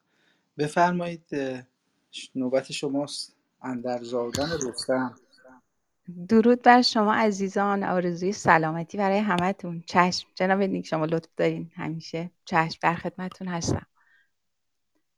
گفتار اندر زادن رستم از مادر به فیروزی. بسی بر نیامد بر این روزگار که با زاد سرو اندر آمد نهار. شکم کرد فربی و تن شد گران شد آن ارغوانی رخش زعفران. بدو گفت مادر که ای جان مام چه بودت که گشتی چنین زردفام چنین داد پاسخ که من روز و شب همی برگشایم به فریاد لب. همانا زمان آمدستم فراز وزین بار بردن نیابم جواز. تو گویی به سنگ است تن آگنده پوست وگر ز آهن است اینک به میان اوست. چنین تا گه زادن آمد فراز به خواب و به آرام بودش نیاز. چنان بد که یک روز زو رفت هوش چنان بد که یک روز زو رفت هوش از ایوان دستان برآمد خروش. خبر شد به سیندخت و بشخود روی بکند آن سیه گیسوی مشک بوی. یکایک به دستان رسید آگهی که پژمرده شد برگ سرو سهی. به بالین رودابه شد زال زر پر از آب رخسار و خسته جگر. جز پر سیمرغش آمد به یاد. بخندید و سیندخت را مژده داد.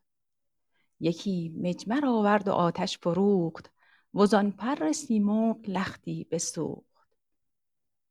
هم اندر زمان تیره گون شد هوا. پدید آمد آن مرغ فرمانروا چون ابری که بارانش مرجان بود چه مرجان که آرایش جان بود. ستودش فراوان و بردش نماز. بر او کرد زال آفرین دراز. چنین گفت با زال کاین غم چراست؟ به چشم هژبر اندرون نم چراست؟ کز این سرو سیمین بر ماه روی یکی شیر باشد تو را نامجوی که خاک پی او ببوسد هژبر نیاید نیارد به سر بر گذشتنش ابر. وز آواز او چرم چنگی پلنگ شود چاک چاک و بخاید دو چنگ. هر آن گرد کآواز کوپال اوی ببیند بر بازو و یال اوی. از آواز او اندر آید ز پای دل مرد جنگی برآید ز جای. به جای خرد سام سنگی بود. به جای خرد سام سنگی بود به خشم اندرون شیر جنگی بود. به بالای سرو و به نیروی پیل به آورد خشت افکند بر دو میل. نیاید به گیتی ز راه زهش به فرمان دادار نیکی دهش. بیاور یکی خنجر آبگون یکی مرد بینادل پرفسون.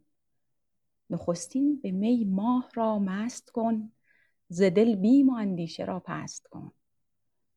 تو منگر که بینادل افسون کند به صندوق تا شیر بیرون کند. فکر می‌کنم کافی باشه که به دوست عزیز دیگهمون برسه. بسیار سپاسگزارم خانم سلطانی زنده. باشید استاد جان. خواهش می‌کنم. خواهش می‌کنم. بله گفتارن در زادن رستم چه داستان زیبا و شگفتانگیزی است. بسی بر نیامد بر این روزگار. از این روزگار ازدواج زال و رودابه چیزی نگذشته بود که با زاد سرو اندر آمد نهار. زاد سرو کنایه از رودابه است با اون قد و قامتی که مانند سرو است.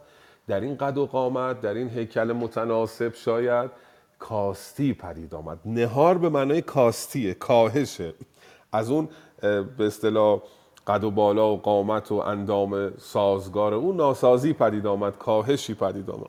شکم کرد فربی و تن شد گران.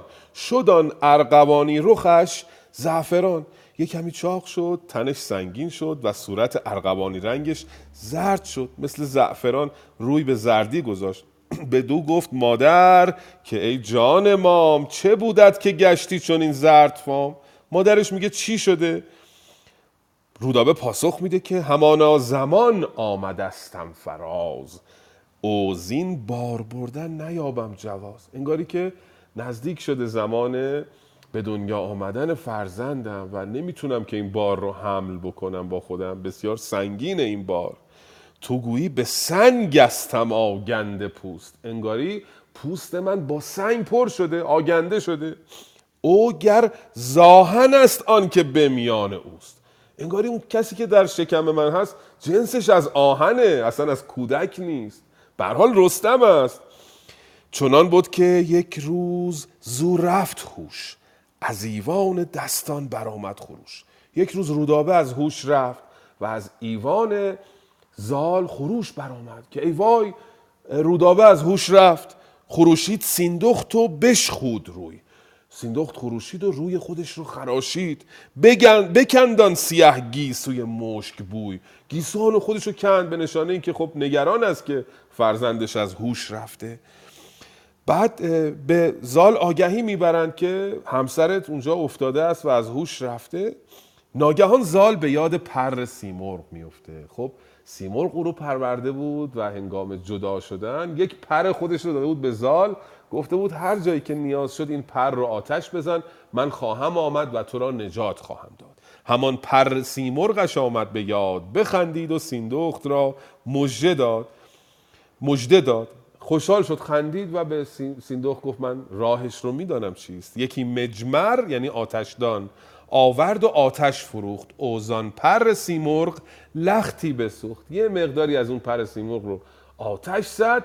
سیمرغ آمد. همان در زمان تیرگون شد هوا پدید آمد آن مرغ فرمان روا مرغ میآید و به او راهکار می‌دهد. میگه که نگران نباش این مادر داره کودکی به دنیا می آورد که در جایگاه خرد مانند سام سنگیست. به خشمندرون شیر جنگیست. به بالای سرو و به نیروی پیل به آورد خش دفگند بر دو میل. این کودکی که به دنیا خواهد آمد وقتی نیزه میاندازد دو میل این نیزش حرکت می‌کنه. نیاید به گیتی راه زهش. به فرمان دادار نیکیدهش این کودک از راه طبیعی از راه زایمان طبیعی به دنیا نخواهد آمد. آنگونه که خداوند خواسته است. نگران نباش. یک راهی من به تو نشان خواهم داد که چگونه این کودک رو از شکم مادر بیرون خواهید آورد. میگه که یک خنجر آبگون بیاور و یک مرد بینادل پرفسون. این ماه رو این رودابه رو مست کنید به می و نگران نباشید.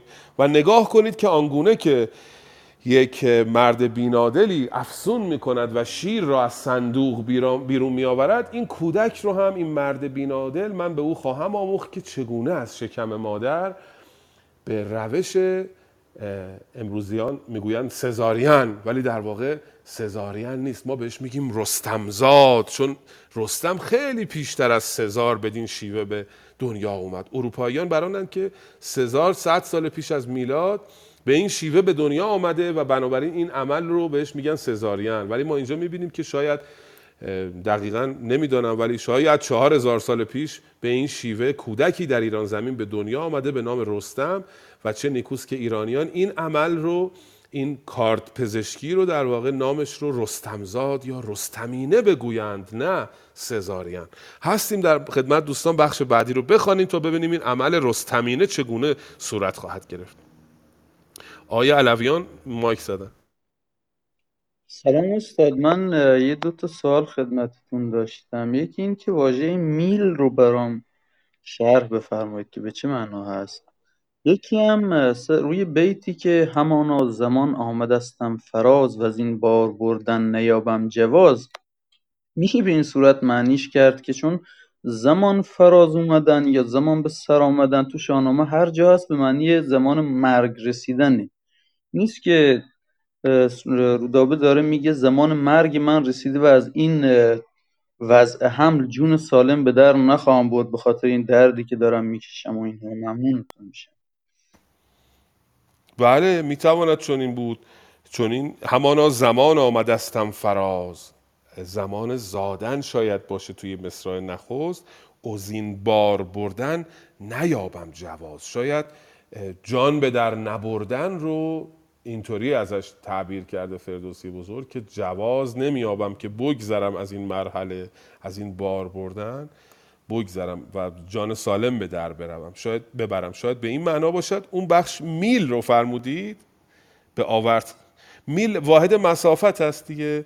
میگه رستم این فرزندی که به دنیا خواهی آورد اینقدر توانا خواهد بود که نیزه را تا دو میل پرت خواهد کرد. تو بخش قبلی هم دیدیم سیندخت میره پیش سام هدیه ها رو که براش می‌بره میگه به ره برکشیده تا دو میل یه همچین چیزی. تا دو میل این کادوها و هدایا و پیشکش ها طول این کاروان کادوها. واحد مسافتش رو می‌دونم. اون مشخصش رو می‌خوام بدونم. این چقدر بوده؟ بعضی چون از یه عزیزی شنیدم که می‌گفت حتی مایل رو از همین گرفتن. نمی‌دونه. آیا امید بفرمایید شما پاسخی دارید؟ بله چون من خودم مهندس کشتی هم با این مایل خیلی کار می‌کنیم و میل. من رفتم ته و توش در آوردم. این اون مایل در حقیقت از همون از میل اومده اون مایل. ولی این اندازه که تا چشم کار می‌کرده اون زمان بهش می‌گفتن مایل. ولی میلی که اینها استفاده می‌کردن و فردوسی مورد نظرشه جایی بوده که به اصطلاح توی صحراها می‌دونیم که توی بیابانها طوفان شن انقدر زیاد بوده که مردم راهشون رو گم می‌کردن. برای اینکه راهشون رو گم نکنن و اونجا طوفان خیلی میومده میومدن توی اون مسیری که حالا از یک جایی می‌خواستن برن یه طرف دیگه یک میله های بلندی کار میذاشتن یا حالا یا میله بوده یا به صورت آجوری میچیدن. این انقدر بلند می‌شده که حتی وقت زمانی که طوفان شنم میومده این زیر اون طوفان زیر اون به اصطلاح خاک ها نمی‌رفته و این خاصیتش این بوده. یعنی بر اساس حالا اون تجربه که داشتن تا یه ارتفاع خیلی بلند این می اینو می ساختن زمانی که طوفان شن میومده این سرش بیرون میومده و این مسیر رو نشون می‌داده به کسایی که توی بیابان ها از یک مکانی کاروان هایی که حرکت می‌کرد از یه مکانی به مکان دیگه می‌رفتن راهشون رو گم نمی‌کردن و این نزدیکترین مسیرشون از یک شهری به شهر دیگه بود. حالا گفتم اینم خالی از لطف نیست که بگم خدمت شما. جناب علیرضای عزیز به عنوان آخرین ممنون. ببخشید من این سوال قبلش بپرسم می‌دونم وقت کمه ولی این بپرسم چون این مصرایی که بیتی که بعد از همین بیتی که آقای علیفیان پرسیدن میگه که رودابه گفت که تو گویی به سنگستم آکنده بوست و گر زاهن است آن, آن که میان اوست. اینو نمی‌تونم بخونم. معنی مثل اولش هم نمی‌تونم دریابم. اگر توضیح بدید ممنون میشم. تو گویی به سنگ استم آگنده پوست. یعنی انگار که پوست من به سنگ آگنده شده است. دقیقا جمله ساده بشه اینطوریه. فردوسی جابجا کرده واژه ها رو. تو گویی که پوست من به سنگ آگنده شده است.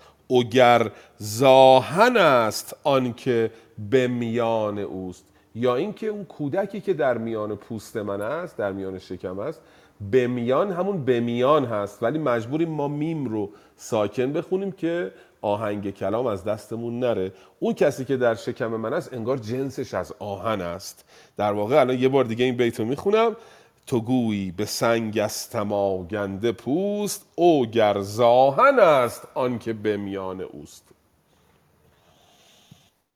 خیلی ممنونم. امید جان می‌دونی توی همین نامه باستان آخرین بیتی که خونده شد کدوم بیت بود؟ من از خالقی می‌خونم. همونو بگو.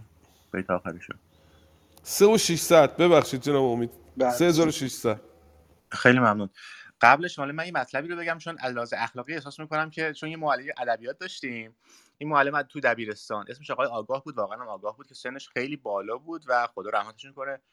و واقعا هم آگاه بودن. خیلی هم در واقع خیلی چون حالا سنشون هم زیاد بود خیلی بی‌پرواز و همه اینا می‌گفتن حالا کاری نداریم اونش ولی اینو رودابگون اون موقع هنوز اصلا واژه رستمینه هم باب نشده بود و رودابگون خطاب کردن. حالا من اینو علاوه اخلاقی لازم می‌دونستم که سخن ایشون رو اینجا که یه محفل شاهنامه خونی هست در واقع انتقال بدم. حالا من بهتون می‌خونم از 3600 از کنم نخستین به می ماه را مست کن. ز دل بیم و اندیشه را پست کن. تو بنگر که بینا دل افسون کند به صندوق تا شیر بیرون کند. بکافد تهیگاه سرو سهی نباشد مرو را ز درد آگهی. وزو بچه شیر بیرون کشد همه پهلوی ماه در خون کشد. وزان پس بدوزان کجا کرد چاک ز دل دور کن ترس و تیمار و باک. گیاهی که گویمت با شیر و مشک بکوب و بکن هر سه در سایه خشک. بکوب و بکن هر سه در سایه خشک. بسای و بیالای بر خستگیش ببینی همان روز پیوستگیش.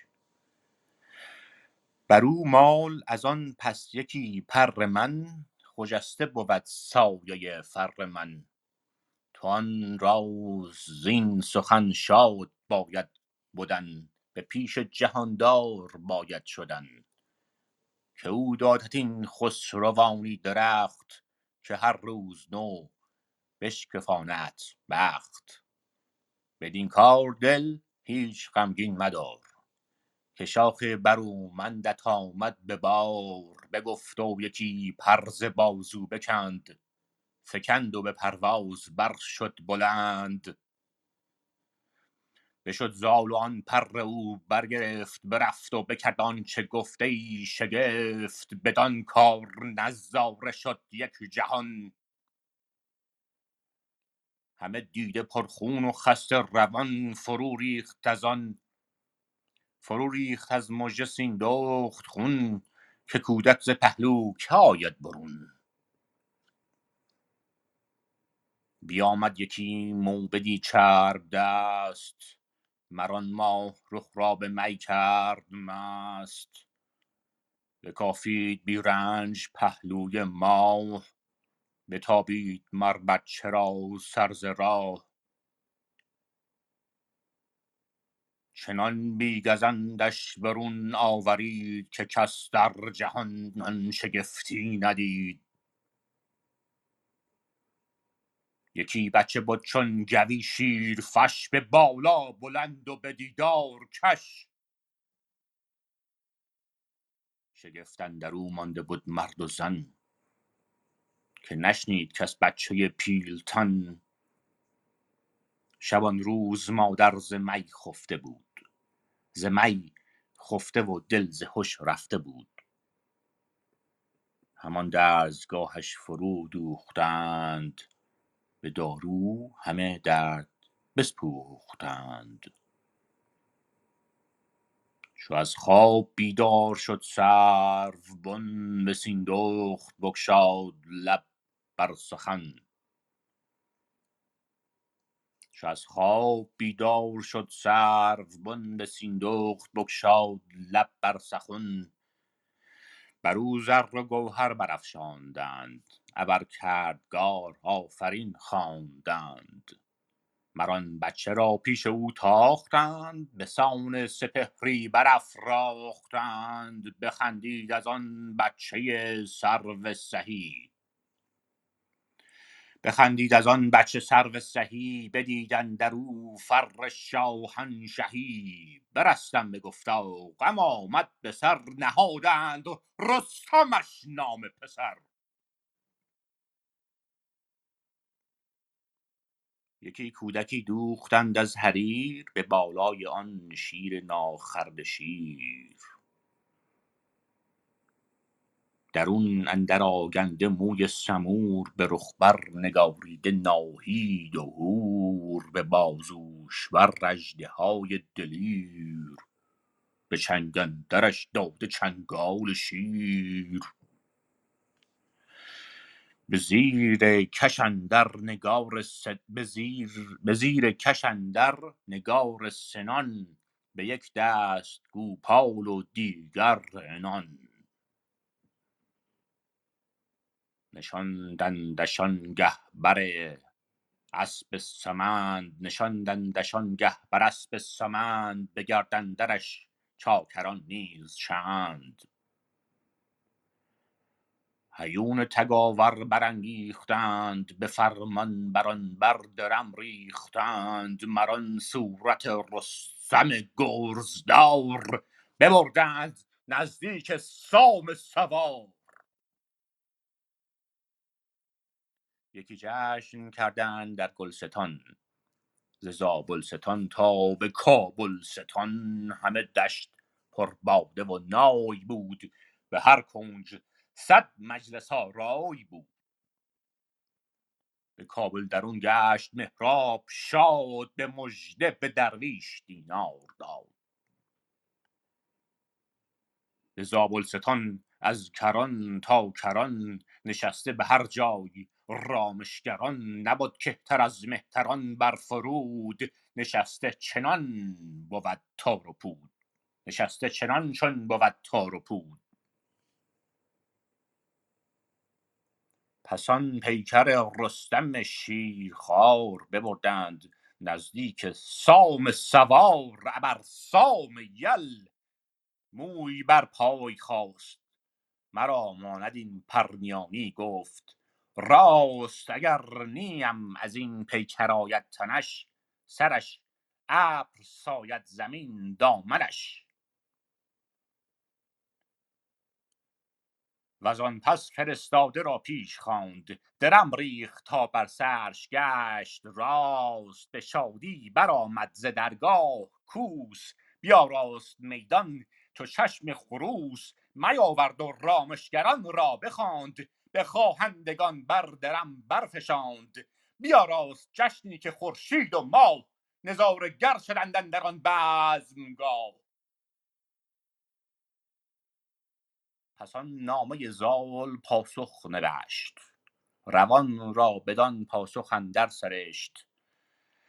نخست آفرین کرد بر کردگار بدان شادمان گردش روزگار.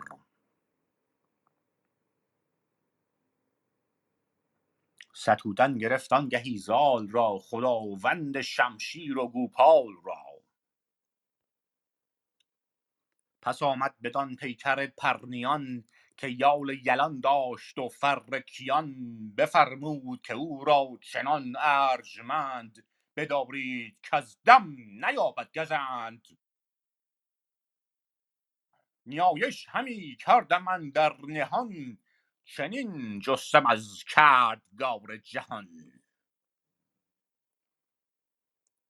که زنده ببیند جهان بین من ز تخم تو گردی به آیین من کنون شد مرا و تو را پشت راست نباید جز از زندگانیش خواست. فرستاده آمد چو باد دمان بر زال روشندل شادمان چو بشنید زالان سخنهای نغز که روشن روان اندر آمد به مغز. به شادیش بر شادمانی فزود برافراخت گردن به چرخ کبود. همی گشت از این گونه بر سر بر جهان. علی جان. خواهش می‌کنم. خیلی ممنون. ممنون که مهلت دادید. خیلی ابیات زیادی خوندم. مرسی. خیلی زیبا خوندی. که دلم نیومد اه، گفتم تمام کنی تا برسیم به گفتار اندر آمدن سام نریمان از گرگساران به نزدیک رستم. بفرمایید جناب ملک. خب جناب علیرضا گرامی بسیار سپاسگزارم با اون صدای پرطمطراق و رستمگونه منی- مریدون منیدون گمانم که تو رستمی اگرزاده نامور نیرمی. خانم آفرین فکر می‌کنم. خواهش کنم جناب علیرضا گرامی. خانم آفرین نشانه زدید؟ یک لحظه میکروفونتون باز و بسته شد. من در تایید صحبت شما بسیار لذت بردم از خانه شهر آقای علیرضا. عالی بود واقعا. من ممنون از مهرتون. خیلی ممنون.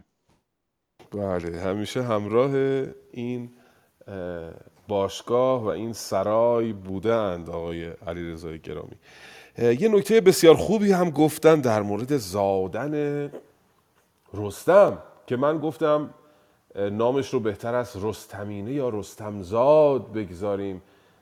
علی رضای گرامی گفتند که استادشون آقای آگاه گفتن باید رودابگون بگذاریم. من با ایشون هم داستانم زحمت و درد سر اصلی رو مادر تحمل می‌کند. اون وقت نام رو بر نام فرزند رو باید بر این عمل بگذارند. من از این پس با آقای آگاه هم داستانم و نام این عمل رو به باور من زین پس باید رودابگون بگذارند با احترام به مهربانوان گرامی گروه که همراه ما هستن. امروز بیشتر شاهنامه دوستان بانوان هستند. من نشست هایی که برگزار می‌کنم نشست های حضوری هم برای حافظ هم برای شاهنامه بیشتر شرکت کنندگان بانوان هستند مهربانوان هستند پیشا پیش روز جهانی زن رو گرامی میدارم. روز 18 اسفند 8 مارس روز جهانی زن است که برای به منظور برداشتن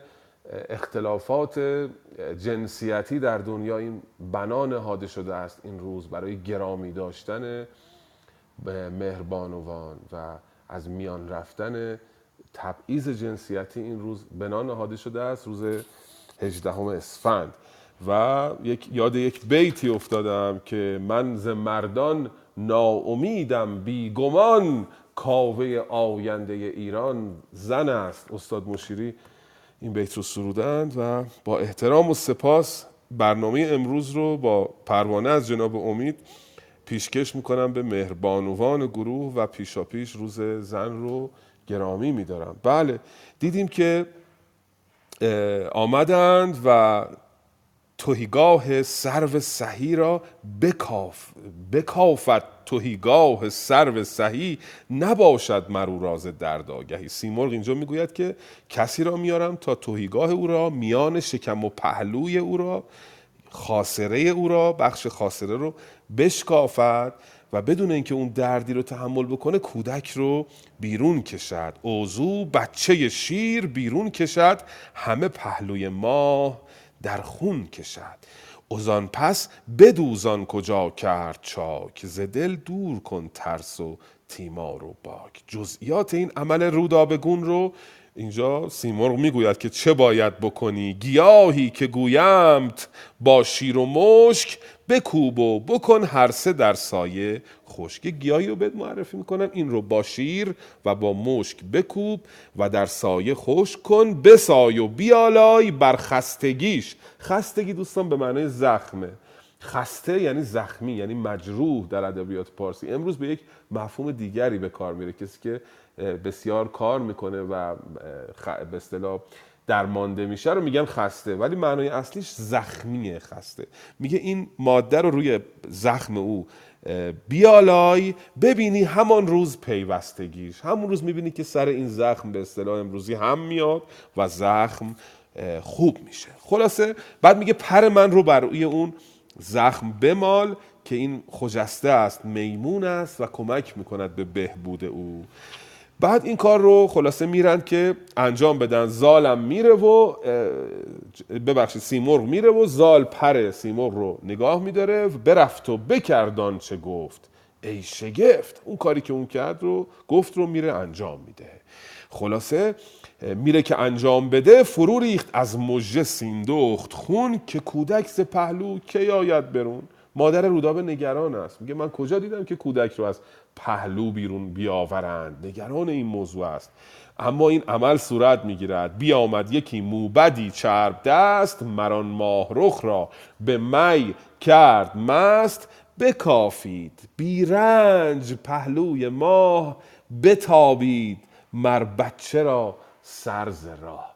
این بیت خیلی بیت مهمی است. دوستان گرامی کاش خانم دکتر سانعی بودن اینجا توضیح می‌دادن در بخش شنوندگان ایشون رو. نمی‌بینم که وقتی که کودک رو به روش سزارین بیرون می آورند این پیچاندن سر بچه تابیدن سر بچه بسیار موضوع مهمی است در این عمل رودابگون.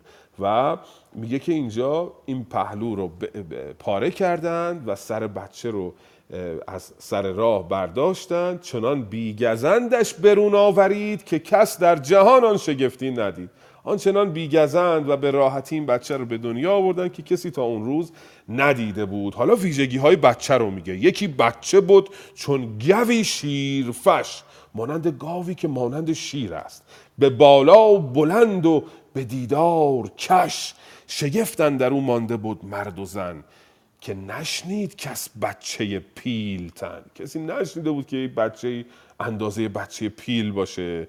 شبان روز مادر ز می خفته بود ز می خفته و دل ز هوش رفته بود. 24 ساعت مادرش بیهوش بود و اونجا خوابیده بود. همان درزگاهش فرو دوختند به دارو همه درد بسپوختند. بسپوختند یعنی زدودن راندن. با دارو اون درد رو راندند از میان بردن چند متر پایین تر عرض شود که میگه که برستم بگفتا غم آمد به سر نهادند رستمش نام پسر. میگه چون رودابه تو اون لحظه که به هوش آمد گفت آخی برستم یعنی راحت شدم. به خاطر این اسم کودکش رو گذاشتن رستم. حالا در واقع اینطور نیست. رستم ریشش در پهلویه به یک معنای دیگری است. اما اینجا فردوسی یک بازی کرده با واژه ها پیشتر یادتون هست در مورد واژه سلم می‌گفت چون سلم تسلیم شد فرار کرد. نیاست نیستاد مبارزه کنه با اون اجدها اسمشو گذاشتن سلم به معنای سلامتی و مدارا. در حالی که اینطوری نیست. سلم مثلا ریشش از واژه سرمه. یا در مورد خود دستان زال که همین زال باشه اینو می‌گفت چون پدرش با او دستان کرد فریب داد اون انداخت به کو اسمشو گذاشتن دستان. در حالی که واقع اینطور نیست. رستم هم همینه. فردوسی یک بازی کرده با این واژه. میگه چون رودابه گفت آخش رستم اسم این بچه رو گذاشتن رستم. یکی کودکی دوختند از حریر به بالای آن شیر ناخورده شیر. شیر استعاره از رستمه. میگه یه عروسکی ساختن قد و بالاش اندازه رستم بود. و صورتش رو ناهید و هور کشیدن به جای صورت این عروسک.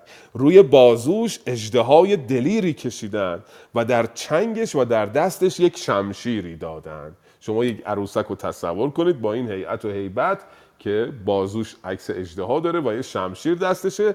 اینو بردن پیش رستم. مران صورت رستم گرزدار ببردن نزدیک سام سوار. یکی جشن کردن ستان تا به کابل ستان. یک جشنی آراستند. همه دشت پرباده و نای بود. به هر کنج صد مجلس آرای بود. خلاصه یک جشنی می‌گیرند و این پیکر رو می‌برن میدن به سام. پس آن پیکر رستم شیرخوار ببردن نزدیک سام سوار. ابر سام یل موی بر پای خواست. سام این عروسک رو دید مو بر تنش راست شد. مرا ماندین پرنیان؟ گفت راست. گفت این پرنیان این جسمی که عروسکی که از پرنیان ساخته شده پارچه رنگارنگ و در ادبیات پارسی میگن پرنیان. گونه گونه رنگارنگه. این از این پارچه ساخته شده چقدر شبیه منه. انگار منم. این عروسک. چقدر چهره شبیه من حالا اینقدر زیبا ساخته بودن که خیلی شباهت به خود رستم داشت و میگه که خیلی این شبیه منه. اگر نیم از این پیکر آید تنش سرش ابر ساید زمین دامنش.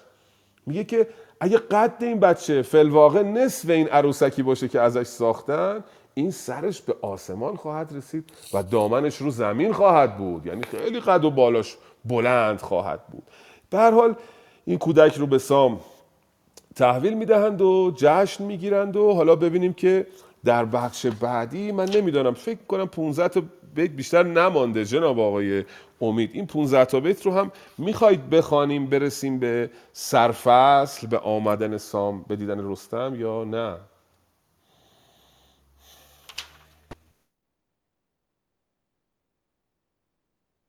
جناب امید گرامی صدای من رو میشنوید؟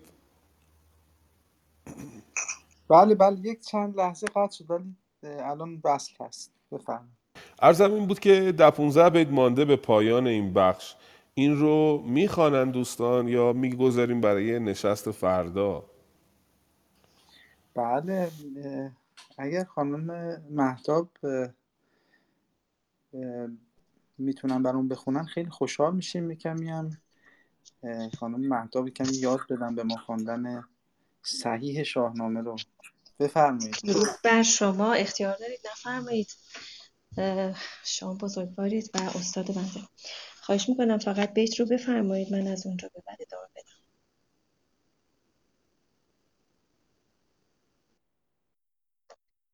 آقای امید نیک آقای بله من همی گشت از این گونه بر سر جهان. برهنه شدن روزگار نهان. بیت بله. 1520 بله. همی گشت چندی بر و بر جهان. برهنه شد آن روزگار نهان. به رستم همی داد ده دایه شیر که نیروی مرد است و سرمایه شیر. چو از شیر آمد سوی خوردنی شد از نان و از گوشت افزودنی.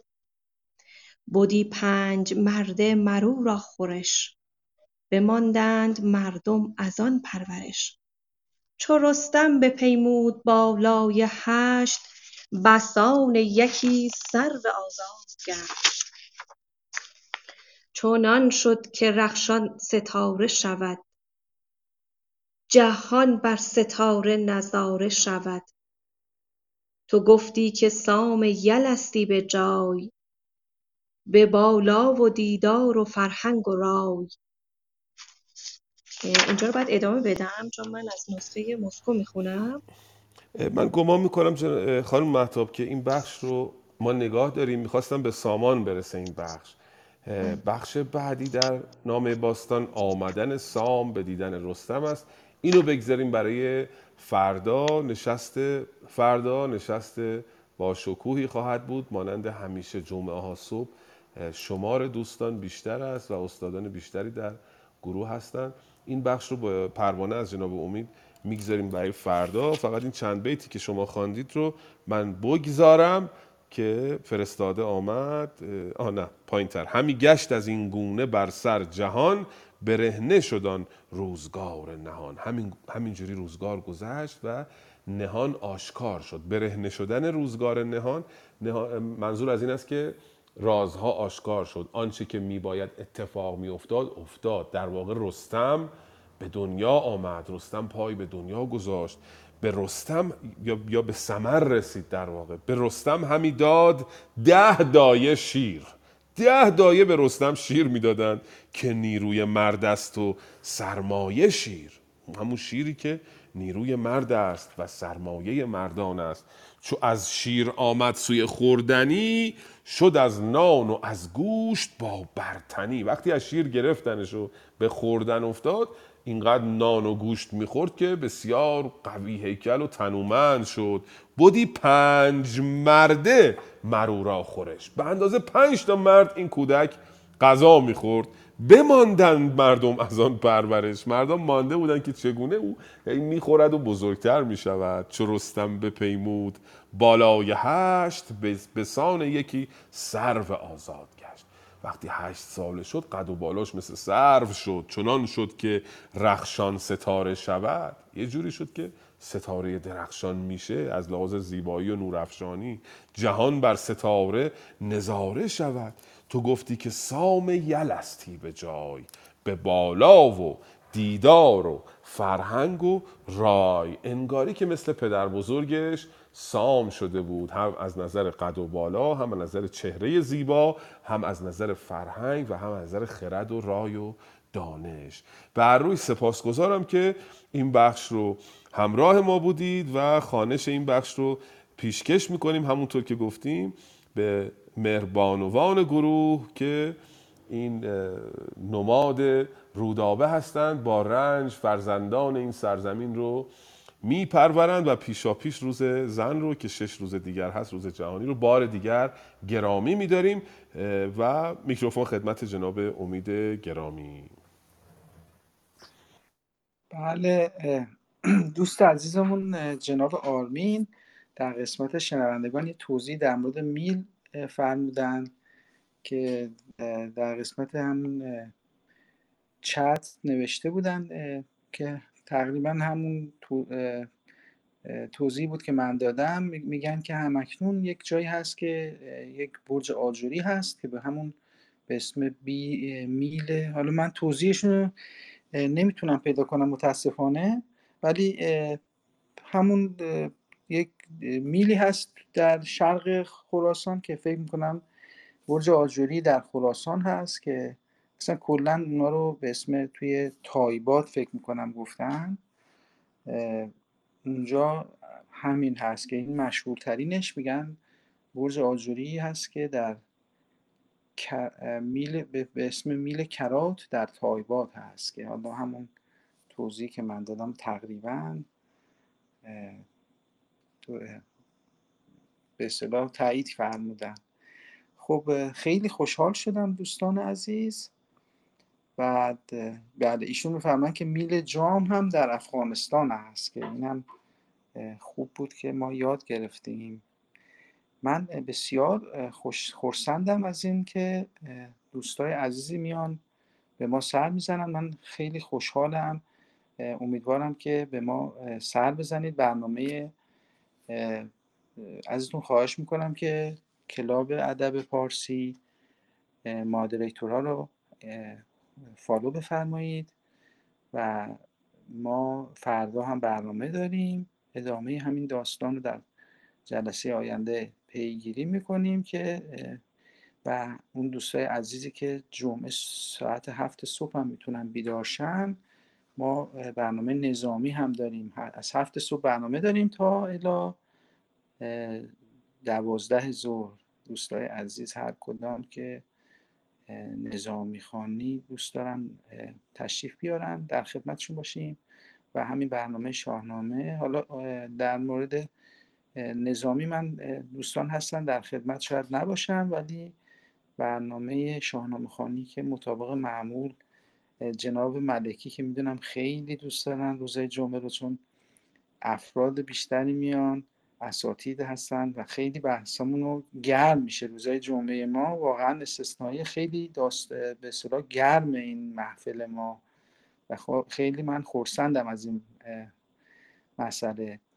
بسیار متشکرم از همراهی اساتید جناب ملکی از خانم محتاب و خانم شهرزاد که رفتن که کمک کردن در اداره این تالار.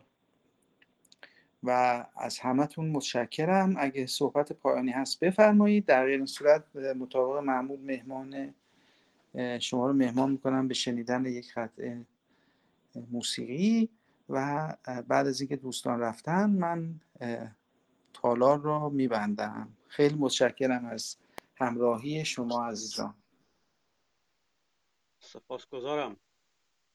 برقرار باشین. همتون رو به خدا میسپارم. خدا حافظ شما باشه. من هم خیلی تشکر بله محتاب جان بفرمایید. خواهش می‌کنم. خواهش می‌کنم عذرخواهی می‌کنم. سپاسگزارم از لطف جناب آقای امدنیک و استاد سیروس ملکی و دیگر بزرگان. خوشحالم. بدرود. تا روز دیگر. من هم خیلی تشکر می‌کنم. بسیار زیاد. یعنی اصلا نمی‌دونم باید چجوری آدم بگه. خیلی ممنونم. فقط من یه سوال دارم. که تو این از وقتی که خب این بچه به دنیا آمد تا الان اصلا صحبتی از زال نیست. اون هم که این کنار اینها هست یا نه؟ یعنی پدر بچه کجاست؟ من دوست داشتم اینو بدونم و اینی که بازم تشکر می‌کنم از شما آقای امید نیک و سیروس خان مثل همیشه متشکرم.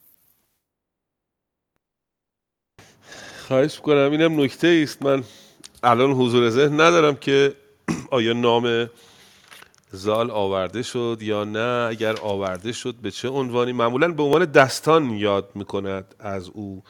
حالا نمی‌دونم نام دستان رو یعنی نیاوردن آوردن دیگه بالای سرش بود و سیمرغ اصلا پر رو آتش زد. زال پر رو آتش زد پدر بچه پر رو آتش زد که سیمرغ آمد و او به موبدان گفت که چه بکنند؟ پس از اینکه به دنیا آمد دیگه اونو بردن پیش پدر بزرگش. تو این بخش شاید نامش رو نیاوردن ولی انگام زادن کودک هنگام عمل رودابه گون سال کنار رودابه بوده و همراه او بوده. بله بسیار ممنون. بسیار ممنون از شما خانم آفرین که اینقدر هنرمندید و من الان دیگه معتاد شدم. همش دارم آهنگای بخت با اینکه متوجهم نمیشم.